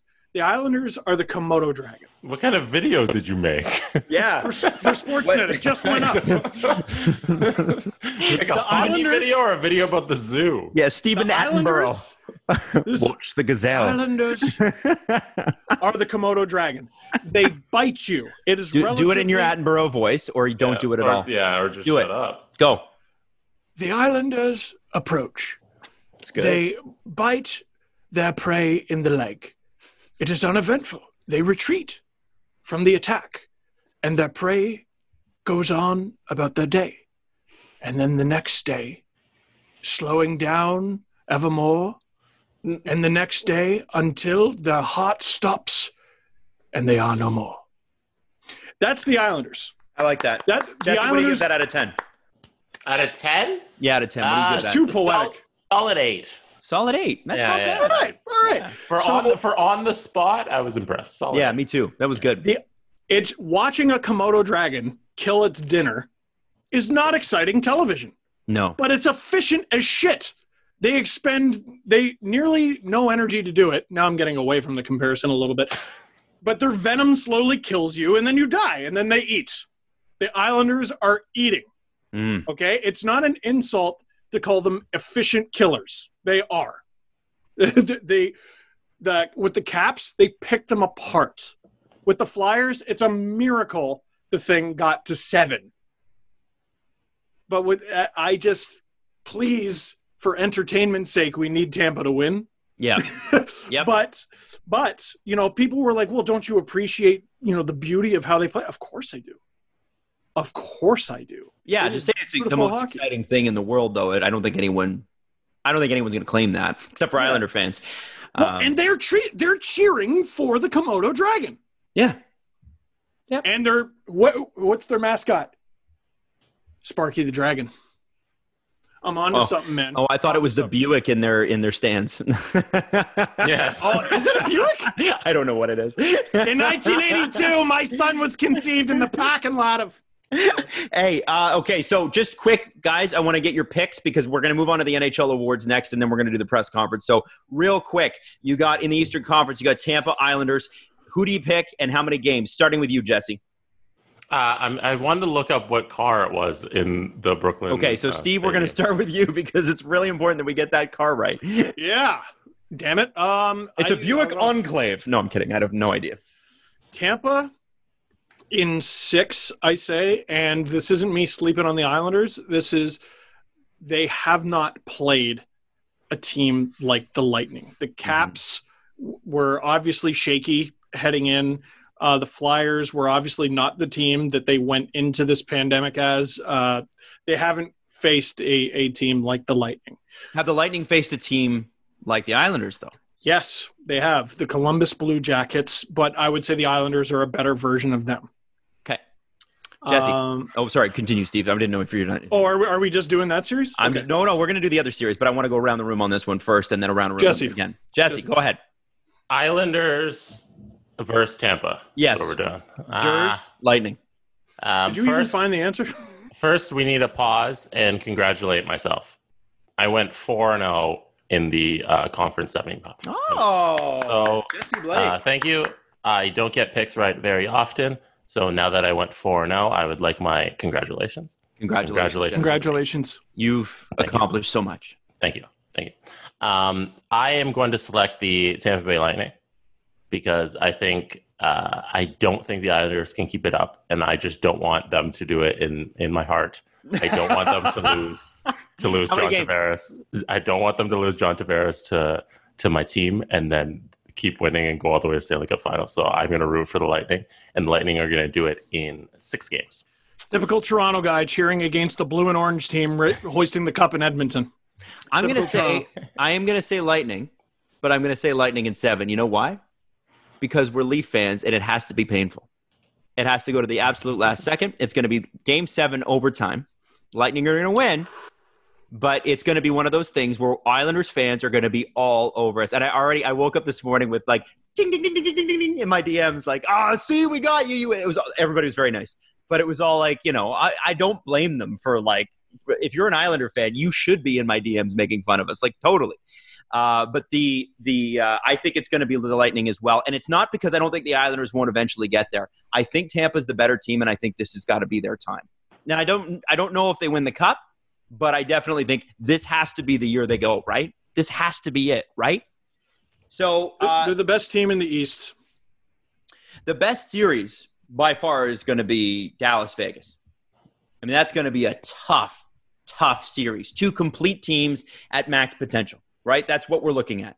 So we know Vegas has got a bit more of, of scoring touch, but we also know Dallas is probably better on defense. Who do you give the edge to? I just don't really perceive a, a weakness in Vegas. Really, I just it's not just you know the, the unstoppable force part of them. Uh, their their decor is solid. They got a, a guy who was nominated for the Vezina last year, and behind him they got a guy who's stolen st- uh, series uh, in recent memory. Um, I don't perceive a weakness in them. I think they're going to beat Dallas, but How many games? Ah, no, wait. I have to be consistent with what I said in the Sportsnet video. Because the Dallas Stars have been jerks and in their series against Calgary and in their series against the Avalanche, I predicted they would lose, and they put me in their video both times on Twitter. Oh, that's amazing. Dallas in seven. Oh, wow. All right. All right. Jesse, what about you? Um, after DeBoer reunited Karlsson, Marchessault, and Riley Smith, and they absolutely dominated in Game Seven, I'm not gonna vote against Vegas, so I'm gonna go with Vegas in five Whoa. for the Stars. I'm going to go with Marchessault needs to chill in his Instagram comments. And if you've seen what I'm talking about, you know what I mean. Uh, but I'm a big Marchessault player guy. I really think he's amazing. Um, I think it's going to be Vegas in six. Um, I think Dallas is going to make this very, very interesting. Um, I really do believe, though, that, you know, what, what it comes down to for me is, you know, you saw what happened with Colorado. They lost a goaltender and then they lost another goaltender.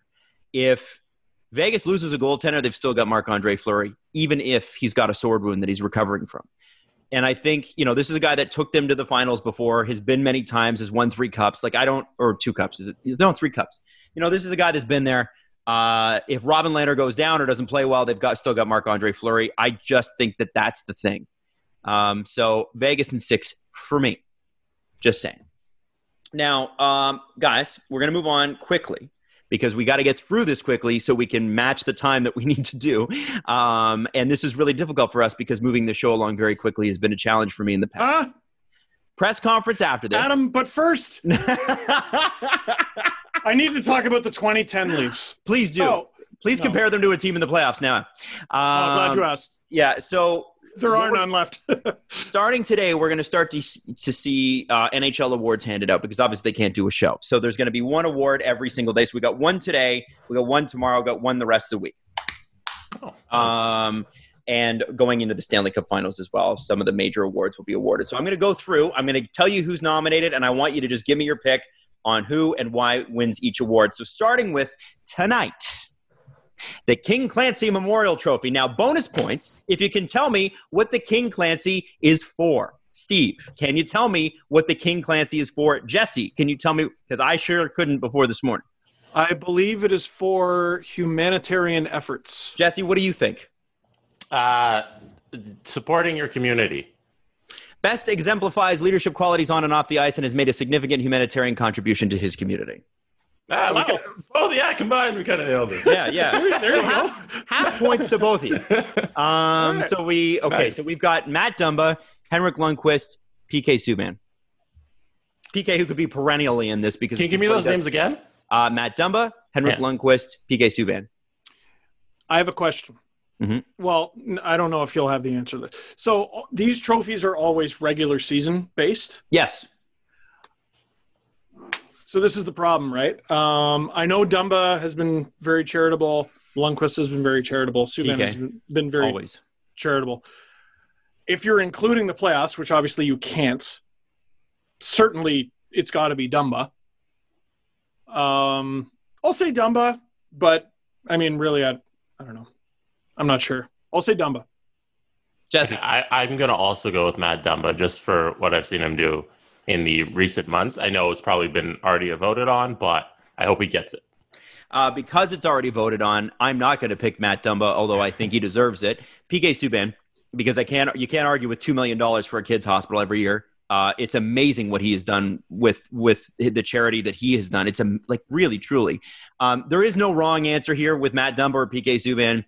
Uh, both great, both charitable, both forces in the game. So uh, whoever wins this one, it's going to be one of those two guys. It has to be Bill Masterton.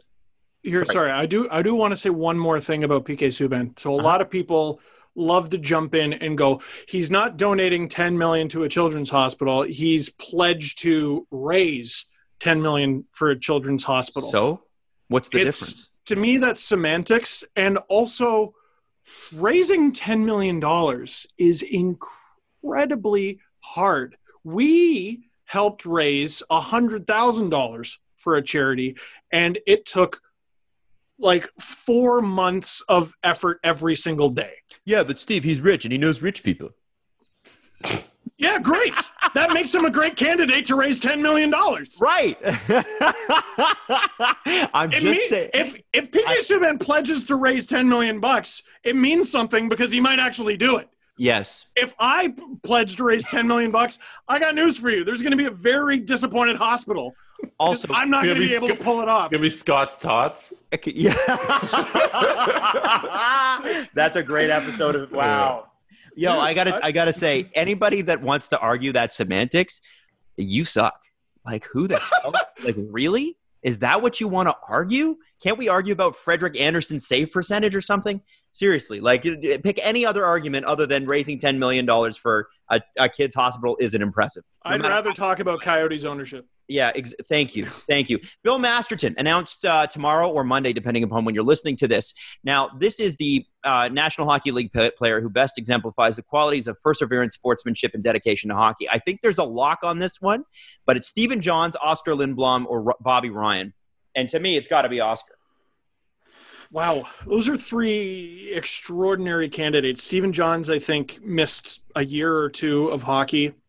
Uh, Bobby Ryan, obviously, his uh, his battle with uh, uh, abuse. addiction and then and then coming back and for I didn't he get a hat trick in his first game back. Yep. And then Oscar Lindblom, I think probably was going to win it anyway. Mhm. But then the fact that when I saw him taking warm ups for game five, I thought that was just a morale booster. Like I didn't know he was going to play in game No. six and seven. Uh, that was astonishing to me. So it's Oscar Lindblom easily, but three incredible candidates. Now, the Willie O'Ree Award, we're going to skip because it's a community award in here. And, and I, I don't think that we need to have like a hot take on three people from the community who've done great things to raise money for hockey. Look into the stories, celebrate these people. Whoever gets it deserves it, but all three do. Um, and, and we, Who- who I don't need it? to be like, I don't need to compare your charity to my charity. You know what I mean? Like, there's Even- nothing to be gained out of that. Even the Masterton one, I'm like, I don't. I think all three guys did something great. Right, but I think it's important that we give that. those backstories, right? It's like, yeah, yeah. Not, we're not debating which accomplishment is better, coming back from uh, substance abuse or cancer. You know, we don't need hot takes on that. It's all it's it goes back to the the thing Greg Wyshynski says. He always imagines Bill Masterton going, "Oh wow, yeah, yeah, very interesting. You came back from a broken wrist. I died." Jesus. Which it's a bit of a dark joke, but he always makes it. Uh, Adam, who are the three names? We don't need to debate them. I just want to know who the three names. are. Oh, great! You caught me. Uh, you caught me flat-footed on that one. I'll just have to look it up. Give me one sec. One sec. Oh, sorry. Yeah. No, we don't. Damn it, Steve. Yeah, well done, buddy. I'm gonna, Sorry. now I look like a gigantic asshole. Oh, you don't even know their names. Uh, no, guys, we don't need to discuss this thing because I don't know. I don't. I don't. I don't even know. You know, it's it's weird when you're trying to lead a discussion. You're like, hey, let's not discuss that. Uh, okay, so it's uh, now I I could be pronouncing these names incorrectly. Excuse me if I am. Please look up these stories. Uh, Dampy Brower, Alexandra Briggs Blake, and John Hafferman are the three people that are nominated. And I feel like I don't. know, Maybe I'm wrong.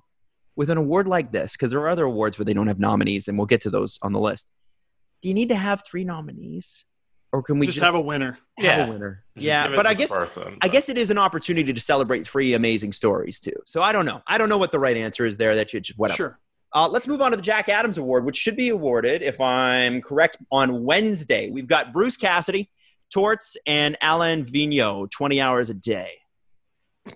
Um, there's no question that Torts and Vigneault have to be the the two guys that you look at most closely. Obviously, Columbus was decimated in the offseason, uh, losing Panarin and Bobrovsky. No matter how Bobrovsky performed afterwards, he was still a major part of that Columbus team. Um, and you know the fact that Alan Vigneault has taken finally the Philadelphia Flyers, who finally are performing the way that we thought that they probably could if they just got a goalie. Who do you give that award to, guys? Jesse, you go first this time. Easy. Bruce Cassidy gets it. Oh, I'm a big fan. I'm a big fan of the championship team coming back and running it back and finishing number one. Last year, the Boston Bruins were in the Stanley Cup Finals. It's it was kind of unexpected. We did we didn't expect this run for the Bruins to last like what has it been now? Ten years. Yeah. They've been they've been on top of the standings. And if you go to the Stanley Cup Finals and then you finish the regular season number one, I think you deserve to be the best coach. You had the best team last year, and you come well second best team last year, and you come back and you be, you're the best team again. You deserve to be rewarded. I think Bruce Cassidy deserves that Jack Adams uh, award for being the best. Now, Steve, what does who normally wins the Jack Adams Award? To Jesse's point, and Jesse, I know you said that, so we could say this. Yes. The Jack Adams Award is the "Eh, "Look at you go" award. It's the It is- team that surprises the it's most, the right? we expected you to suck and you don't suck, so here's a trophy. so John Tortorella wins, like and I will, easily. I will also pick John Tortorella. Yeah, the the Flyers. I didn't expect them to be as good as they are, uh, but not awful. The Bruins. I expected to be the Bruins. The Blue Jackets. I think we can say it was a surprise. They were as active in the playoff conversation as they were, let alone in it. We expected So- them to be contenders for the number one overall pick. That's what we expected. Dude, they lost Bobrovsky and Panarin. Yeah. Two guys who uh, this past offseason uh, went on to make $21.6 million a year. Mm-hmm. like you, it's very rare you lose 21.6 million dollars worth of free agent and two guys uh now one was ass but the other was a heart contender Yeah, but he wasn't ass when he was on their team. that's an important distinction adam important distinction Uh, the Frank J. Selke Award, the award that Steve you mentioned this, will forever for me be associated with Jere Lehtinen. Because for whatever reason, uh, Dallas was amazing as I was like coming up and, and and actually watching hockey for the first time, and Jere Lehtinen was the guy that always won it, and he was a winger. We got Patrice Bergeron, Sean Couturier, and Ryan O'Reilly. can i just say that maybe aside from the norris. The frank j. Selke trophy is the most lazily voted award in hockey. Why? because look across the generations how many nominees there have been. Guaranteed it's not that many guys. And we just pick a player. Who was it? Bergeron o'reilly and couturier, Couturier. Who wants to bet money at least two of those guys will be nominated next year Oh, Bergeron will be. bergeron will be i think couturier now that he's in the conversation is going to have a hard time leaving it and Ryan O'Reilly, Ryan O'Reilly earned this Selke nomination when he won the Conn Smythe last year. Interesting. You know what I mean? And Yeah. like, they're none of them are bad picks, but it's just incredibly Just lazily voted just- on. okay. Well, then lazily pick one. Bergeron. Okay, Jesse. Steve, to your point, since 2005, only seven different guys have won the award. wow. So that's Wow. uh, what is that? fif- 15 years and seven guys. years. Yeah. and how many of those guys are Bergeron? Probably he's probably Uh, got three. Bergeron has one, two, three, four Sel- uh, Selkes. Yeah, He, when was his last one? uh, 2017. Wow. Oh, he's due. Yeah, and last what- year Ryan O'Reilly won it last year. So Bergeron got nominated for the 2020 Selke in 2017. I think. Uh, by the way, so who are you picking, Jesse? Who'd you say? Uh, I'll take Ryan O'Reilly again, back to back. Um, I in, based on that Mark Stone video that Dmitry Filipovich put out, I think Mark Stone should win it, but it's going to be Patrice Bergeron this year because Boston was the number one. They were amazing all, all season. Has to be Patrice Bergeron because he's the heart and soul in that team, along with Marchand and, and Chara. Uh, Lady Byng. Now, can you define for me what the Lady Byng Trophy is for? Because we always forget this. There's now there's a lot of hockey nerds going, "No, I know. Okay, we get you. You know, most people do not know the. No, nobody's like, oh man, I'm really waiting around for the Lady Byng Memorial. So, what does the Lady Byng stand for? It's the uh, Gentlemanly Award. That's yes, right. gentleman, gentlemanly and sportsmanship. Player adjudicated to have the exhibited the best type of sportsmanship and gentlemanly conduct combined with a high standard of playing ability. So you're not a dick and you're good at hockey. Nathan MacKinnon. You can't MacKinnon. just be nice. Yeah, you can't be nice. You got to be great. Nathan MacKinnon, Auston Matthews, Ryan O'Reilly. Now, I am gonna pick Nathan MacKinnon because I don't like the off-ice performances of the other two guys nominated for the Gentlemanly Award. Right. So Now, I'm gonna default to Ryan, ha- that was a long time ago. Yeah. That was Yeah. a long time ago, and people are allowed, as bad as that was, we can we hope that people can grow from that, and we have to allow them space to do that. Yes. Is that fair? Yes, Sure. 100%. But I don't think you can give it to Auston Matthews, given what the what happened this offseason. Yeah, I'm not even going to look up his numbers because uh, the, the It's fact Nate that he did that. It's Nate uh, Dogg. Yeah, it's yes, absolutely.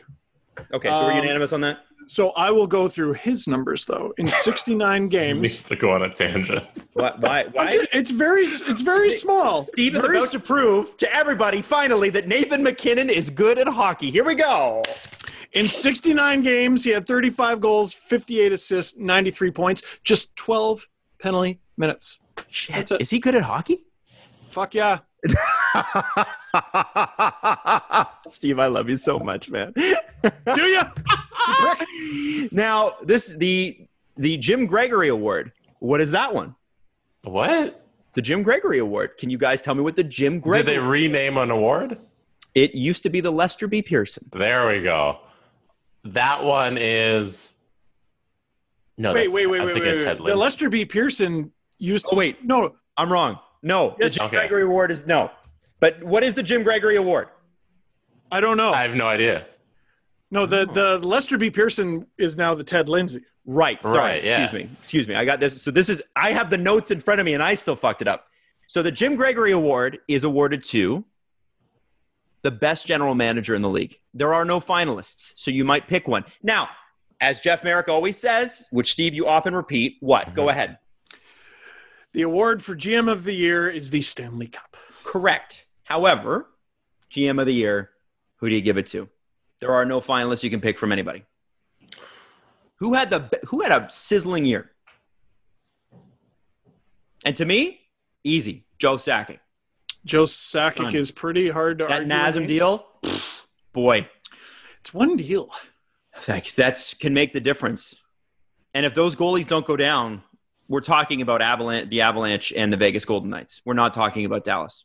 You know who I think should have maybe been in the Jack Adams conversation is Jared Bednar, because the the Avs were supposed to be good, Mhm. not with the injuries they had for crying Nope. out loud. Nope. No, so The miracle uh, they won. Actually, that they they pushed it to seven. he should be in the conversation. Uh, GM of the year. Who made some gnarly trades, bro? So, yo, some gnarly deals. Who who unlocked both blackberries in NHL 12? Uh, what about what about Tampa? Like, what about Steve Uh, Yzerman? Julien BriseBois? Oh my God, you're right. Yeah, sorry. He's he's in Detroit now. Yeah, Steve Julian Zerman is in uh, Yeah. is in Detroit. Well, how about this? They traded JT Miller for a first round pick and got better. like Yeah. that's pretty stupid. That's pretty stupid. The fact that the Tampa Bay Lightning uh, are in the Eastern Conference Final, and uh, now I'm looking. They don't have either of their first round picks that they had this offseason. I'm Mhm. now forgetting exactly who they had. Mm-hmm. I don't know. I'm gonna go. I'm gonna go with Julien BriseBois just because the Lightning are a freaking wagon. The fact Jesse? he was able to keep that group together. I'm gonna go with uh, I'm gonna go with Don Sweeney for sticking with his crew. He made I think two trades. Got Nick Ritchie, got Ondrej Kase at the uh, trade deadline. Kasha. That's- Kasha, sorry, now I always say that. Should be case. What's his problem? Yeah, change your name. You know, fair, fair. he he can I award him for sticking with his crew? Like Yeah. I think that's also a skill, you know, knowing what you got and uh, letting them do their thing. So I think if you win the President's Trophy with the guys you got and you add two important pieces like uh, Kasha and Ritchie, I'm going to give it to Don Sweeney. I think it's Brian Burke that always says sometimes the best moves you make as a GM are the ones you don't make. Um, so, uh, or is it? Yeah, I think it was Berkey that said that. Anyway, um, I I'm going to give it to Don Waddell. I think that team is just, and I give it to him. Like, like he didn't do anything crazy, crazy this year, except for that Vinny Trocheck deal, which I think was robbery. Um, uh, and and just based on that alone, and the team that he's assembled, uh, I'm such a fan of the Carolina Hurricanes, and I know that they didn't play the best, whatever, but I'm completely confident that next year we're talking about the Carolina Hurricanes the same way we're talking about the Avs. They might go out in the second round, but they are on the upswing big time. Watch out for the Hurricanes. I give it to Don Waddell. I think he's assembled a, a hell of a team there. Um, okay, Um, moving and on. sorry, just just because I said I don't know what the hell happened to their 1st Mhm. the Lightning used those first to get Blake Coleman and Barclay Goodrow. Oh, okay. uh, so yeah, deadline. all right. So maybe maybe you're right with Julien BriseBois. um, the Mark Messier Leadership slash Cookie Award. No finalists. Who is he? your pick? Uh, Shea Weber, every year until he retires. Jesse. What? Who Why is your leadership? pick He's just leadership. leadership. so Leadership. the leadership award? for leading? I think it should On a go ship. to I think it should go to Mark Messier. He should get his own award for refusing to hold up a cookie above his head. That's right. That's true leadership. Leading leading off the ice and No, who do you Yeah. who do you actually give it to? ah leadership award. I gotta think about it a little. You go ahead, Adam. I'm gonna I'm gonna say, and this is gonna be an unpopular one. However, it could be his last season. Zdeno Chara, I would like to agree with Adam and say Zdeno Char. and I think they're gonna do that because Zdeno Chara is a great leader, and I don't know if he's won it before, and I feel like he should. And I think the writers probably who are voting on it, I think that's who votes on that one, uh, probably think he should as well. There's always a lifetime achievement award. Yeah, and no one is going to look at that and go, "Well, that's so, that's stupid." Zdeno Chara could have won it every year.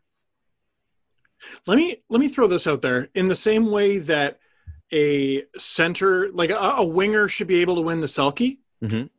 I think an assistant captain should be able to win it. Like, why does it have to be a captain? Bergeron, Who? Well, Bergeron's a good example, but who put their team on their back more than Nathan MacKinnon this year? pretty tough to Mm. disagree with that. Landeskog was out of the lineup. Rantanen was out of the lineup, and he played his best hockey.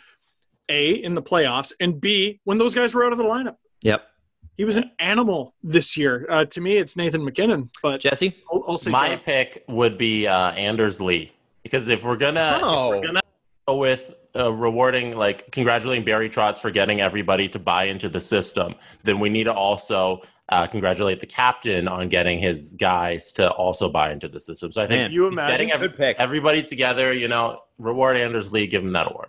Yeah, I, Can you imagine they win the cup and he wins the Messier Award? Now these awards, It these awards, the awards. I'm gonna. We've got four more, five more to go, but real quick, okay? These awards are going to be announced during the Stanley Cup Finals. We've got the Calder, Hart, Norris, Lindsay, Vezina. Okay, so we're going to start with the Calder, and we're going to move quick. Quinn Hughes, Kubalik, uh, Dominik Kubalik in Chicago, or Cale Makar. Who do you give it to? Quick, guys. Cale Makar. Kubalik. Cale he- Makar. I'm going to give it to Cale Makar. Uh, he allowed people talk about the Tyson Barrie trade like that's all it was. What allowed the Colorado Avalanche uh, to get rid of their power play quarterback was them uh, develop, drafting and developing a better one in, in Cale Makar. Uh, so to me, uh, Cale Makar had an enormous impact on the Avalanche roster. What about Quinn Hughes? Yeah, him too. But to me, it was Cale Makar all season. Jesse. Kubalik, Kubalik, Kubalik. 30 Whoa. goals as a seventh round pick, first year in the NHL. Also, I'm scared of Blackhawks fans. If I pick anybody, not Kubalik. Yeah, but he's and I'm going to go. With, asterisk asterisk. He's 35. it's true, but I am going to go with Quinn Hughes, who is. Um, I just hate Vancouver for the for just hate him because that's exactly what the Leafs need. Quinn Hughes is the guy, and Quinn Hughes will win. That's my opinion. Um, Hart Memorial. Leon Draisaitl, Nathan MacKinnon, Artemi Panarin. Not the last time that we will get the three of these guys together on an award. Now, this is player most valuable to his team as voted on by people outside the game. Who do you give it to? Jesse. Nathan MacKinnon deserves every award for everything. He was uh, by far the best player on his team, and he was just so far ahead of anybody else on the roster. The other guys were doing the exact same thing, except Nathan MacKinnon did it better. Adam? Nate MacKinnon, same thing. I do think, though, I would not be shocked if it's Leon, but I think it, I think deservedly it goes to Nathan MacKinnon. Okay, you're Edmonton Oilers fans. I'm Thanos. I'm going to snap one of Draisaitl or McDavid off your team. Who do you pick? Draisaitl. Yeah, I'm going to Thanos snap the league MVP. Yeah. Uh, McDavid's better. and he's more valuable, frankly. Yeah. Yeah, like I don't know what- Come yeah. on, it's no disrespect to Draisaitl. And again, there's another guy who played his best hockey when uh, Mc, uh, yeah McDavid was out of the lineup. Panarin, you go, oh my God, look at the stuff he did. Uh, MacKinnon did a better version of that. Nathan MacKinnon was the league's most valuable player this year, easily. James Norris Memorial, best defenseman, John Carlson, Victor Hedman, Roman Josi, which is Roman Josi's an interesting one because Lifetime Achievement Award. Yeah, I don't know that he's performed quite as well as the Roman Josi we've seen in the past. I don't think he gets that one. I know Carlson's won it before. and I think Josi has too. There's there was I think he's been nominated. There there's basically people expected Josi to suck after a while, and he just hasn't. Um, that doesn't mean he's the league's uh, best defender. Um, Carlson, I think, showed in these playoffs why he's not the league's best defender. He's maybe the best offensive defenseman in the league. Um, to me, it's Victor Hedman because Tampa, all the star power they have, it really we've really discovered over the past few months that Victor Hedman's the engine of that team. Jesse, I think uh, history has proven that this is not the Norris Trophy. This is the hey, who's the best offensive defenseman trophy? So I'm gonna take John Carlson because Wow. of the 75 points he put up in the regular season. I think that's the way the writers are gonna vote because, like I said, it's the best offensive defenseman award. and I'm so going to many say points. I'm going to say Hedman, uh, and I say Hedman because uh, not enough is made of Tampa Bay's defense. Not enough is made there, about their commitment to it, and that starts with Victor Hedman. The way he plays, the way he leads, the way he is on and off the ice. There is nobody that wanted to cut down on their high danger shots like the Tampa Bay Lightning, and that started with Hedman. And boy, if I'm Sergachev, having Hedman ahead of me, what a guy to learn from and what a guy to take the pressure off. Sergachev is as good as he is because he's got a guy like Hedman to take some of those great minutes away so I can develop properly. I think it's Victor Hedman all the way. Just my opinion, though. Now we've got um, the Ted Lindsay Award, NHL's most outstanding player, as judged by the NHLPA. Draisaitl, MacKinnon, Panarin. Who do you think the players will vote for? MacKinnon. MacKinnon. Yeah, you can, Jesse. you can take what I said before and copy and paste it over to this segment. Cool. All right. MacKinnon. Last one. It- well, I, I will say this because players will have a, a simpler version of the conversation we're having. They're not going to look at the numbers. They're all going to sit around and be like, "Dude, he's not even the best player on his team." Yeah. Yeah. It's it's super easy. How is Connor McDavid not up for anything? Is that stupid? That's kind of that's like LeBron James not being up for something. Like you, You gotta could throw Connor him in. McDavid.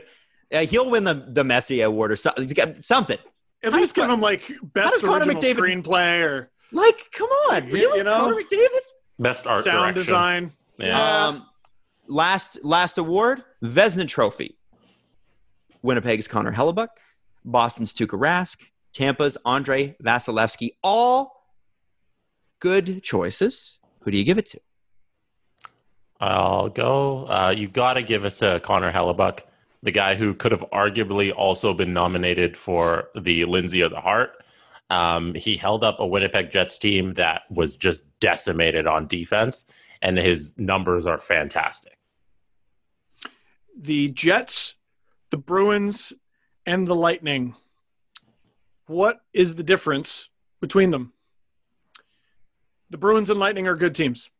it's Connor Hellebuyck.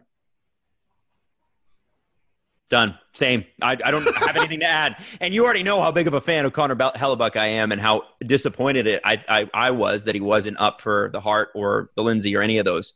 Um, talk about most valuable to his team. Like, come on. How do you not include Connor Hellebuyck in that? He should win the Vezina. If he doesn't, it's a joke. That's a joke, frankly. He really should. Um, so let's do the press conference quick. We got about five, ten minutes for Jess. SD. Five, ten minutes. Okay. The Steve Dangle Um, Press Conference. First question Is Kyle Lowry a Hall of Famer? Ooh, His, that that booty is. Talk about that. That's a Hall of Fame ass right there. That is true. He's Hall of Fame sports asses. Oh, for sure. Uh, Um, Ash, Ashley Docking posted on Instagram, Lord, give me the ass of Kyle Lowry and the confidence of OG Anunoby. that's a good tweet or Instagram. That's good. That's It's funny. it's great. Um, I was thinking about him. Like, I don't know if they're ever going to do like a Raptors Legends row, but he has to be the first Raptor in it. He's one of one, yeah. Yep. Yep. Build build the statue now. It's already done. First number retirement, I think. I think. I think. I think it depends on what he does this season. Like, what we'll see what where these playoffs go. Um, but y- the way he plays, I mean, eh, I, and I have to have a better sense of because, like, here's the thing: like the NHL Hall of Fame, most people, like most people that make it in, you're like, yeah, they deserve that. With the Baseball Hall of Fame, it's like this reliever was 51 and, and 47 or or 51 and 60 and had a, a an ERA of like three and a half and he's in and Larry Walker had a hard time getting in. So I think Kyle Lowry's like a Larry Walker pick. Like outside shot for sure, no guarantees, but because I'm a biased Toronto sports fan, I want Kyle Lowry in the Hall of Fame and therefore I think he should be. Dude played in Canada. It's going to be tough. Yeah, going to be tough. Really tough. This question is from Matt Grady on Twitter. Am I wrong for thinking Wayne Simmonds would be a slam dunk cheap signing for the Leafs? Uh, you're wrong because he's not cheap. Ah, He's I not think cheap. you know what? No, he's not. I- he's not, guys. Like he's not. He based on reputation alone, Wayne Simmonds is going to be a three to five million dollar player. I think he's three and a half, four. Uh, that's not cheap for the Leafs. You don't think he takes a discount to play here? Yo, this this Why? dude. he can take a discount dude- next season. Fair. th- this dude, I think you're on to something, Adam, in that he's probably going to be overpaid. This dude had 24 points in 61 games with the Devils, uh, 68 games on the season. He had 25. Buffalo got him at the deadline, and in seven games he had one assist. Like, it, I, I hope I'd love to. I him hope. here. Uh, I would absolutely love to have him here. I hope, you know, with this long layoff, I mean, it's going to benefit players like him who have been sort of slowed down by injuries. He'd be, a, I would love to see him on the Leafs, but for the amount of money he can command based on his reputation, I don't know. He's not going to Although, based on that. wouldn't it be cool? Wouldn't it be cool for him to get his 500th point as a Leaf? He's on. He's sitting on 499. It'd be Babs cool. Well, it's a coach good thing anymore. Babs isn't the coach. Never play him. Yeah. oh, you're about to break a record. How about we just don't play you? you know, you know how much a, a Mike Modano bobblehead costs? Fourteen ninety nine. Boo. Final question. I actually really like. I liked it. I liked it. Okay, Final question. Final question Final comes question. from uh, at Jesse Blake. Uh, at Jesse Blake wants to know what are your thoughts on Chris Johnston going on Hockey Night in Canada on Saturday night and saying that Pierre McGuire has interviewed twice for the Arizona job and is being seriously considered for the position. CJ, the C stands for content. Is good stuff there, CJ. Delicious. Mm. Um, I think uh, my first reaction was, "Can you believe it, Steve?" I can. I can. I can. You know what's interesting though is he was sort of whispered about with Minnesota. This is people are stomping and yelling. I think he might actually be the GM there. Well, and and the thing, the fun part is that, like, do you remember when he talked about the winning streak that he went on with Hartford, and then and then Greg Wyshynski came out and he's like, actually, those games didn't go like that, and he's misremembering every game that he coached. Here's the thing, with the Coyotes leadership situation, they are non-hockey people, and they are looking at non-hockey avenues. And uh, one thing you can say about Pierre, first off, really nice guy. Second, pretty knowledgeable. Third, great talker and you need to have the ability to communicate what you need to do with the coyotes and i have to tell you not everybody they've that they've uh, interviewed is a great communicator and pierre for as much as he's maligned is a pretty great communicator that's why you know pierre mcguire's name is because he gets in your head and you might disagree with him but you know Pierre McGuire's voice, you know how he talks, you know what he says, and it's quotable. And I think that that makes an impact when you're in a uh, an interview like that. I mean, God, they've been he's been bandied about for 20 years. Like when he was on just TSN with Bob and Gord, like it was Pierre McGuire's name came up over and over and over again. And he just missed here, he just missed there. You know he wants it. I think he gets it. And Wow. expectations are so low, like for a lot of people. Like he's gonna get in there and be like most other GMs, and people are gonna go, "Whoa, Pierre McGuire is gonna he's doing so much better than I than I thought he would." And let me just say this: every American listening to this show right now, you are cheering for the Arizona Coyotes to sign this guy as their next Oh, it's gonna be fun. because it takes his mic off. well, and let me say this beyond that, he's the first call I'm making if I'm a GM and he gets hired. He's the I- first call. I don't think him as an AGM, like an AGM, an assistant GM, is that crazy because you just need someone in your front office who just knows everything Yep. and like who's just really good at trivia. Yep. you know what I mean? Yep. And he's pretty good at it. Maybe not with his own Hartford Whalers, but with everyone else. I think I think he gets the job, guys. I think he's a good communicator, and they need that in, in Arizona right now. It's a mess. So anyway, Uh, also, one other note: uh, Mike Babcock did interview for the head coaching position in Washington. he did officially. Uh, Yeah, the Caps aren't aren't gonna put up with his shit. I think that would be a good rehabilitation for him. That being said, I think Gerard Gallant is a better fit for that team. I agree. I don't think uh, Mike Babcock and Alexander Ovechkin are going to get on if Ovechkin's playing, you know, 18 minutes a game. I just don't think that's going to happen. So uh, I think I don't know why Gerard Gallant keeps being let go, but I really am a big fan of him. He's I can't uh, wait for the Caps to be like fifth in the have, fire. have the have the Panthers ever recovered from the Gerard Gallant firing? No, there's Like they Well, were a pretty good. You know what I mean? They've never really been that good. no, but they seemed like they were going somewhere. Have they ever recovered from that one time they were okay for a bit? Yeah. Yeah, They haven't required since starting a franchise. they haven't really come back from firing Doug MacLean at this point.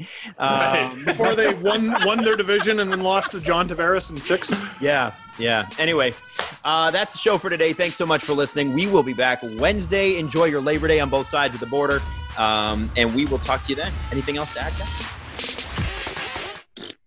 Cool. Mature, man.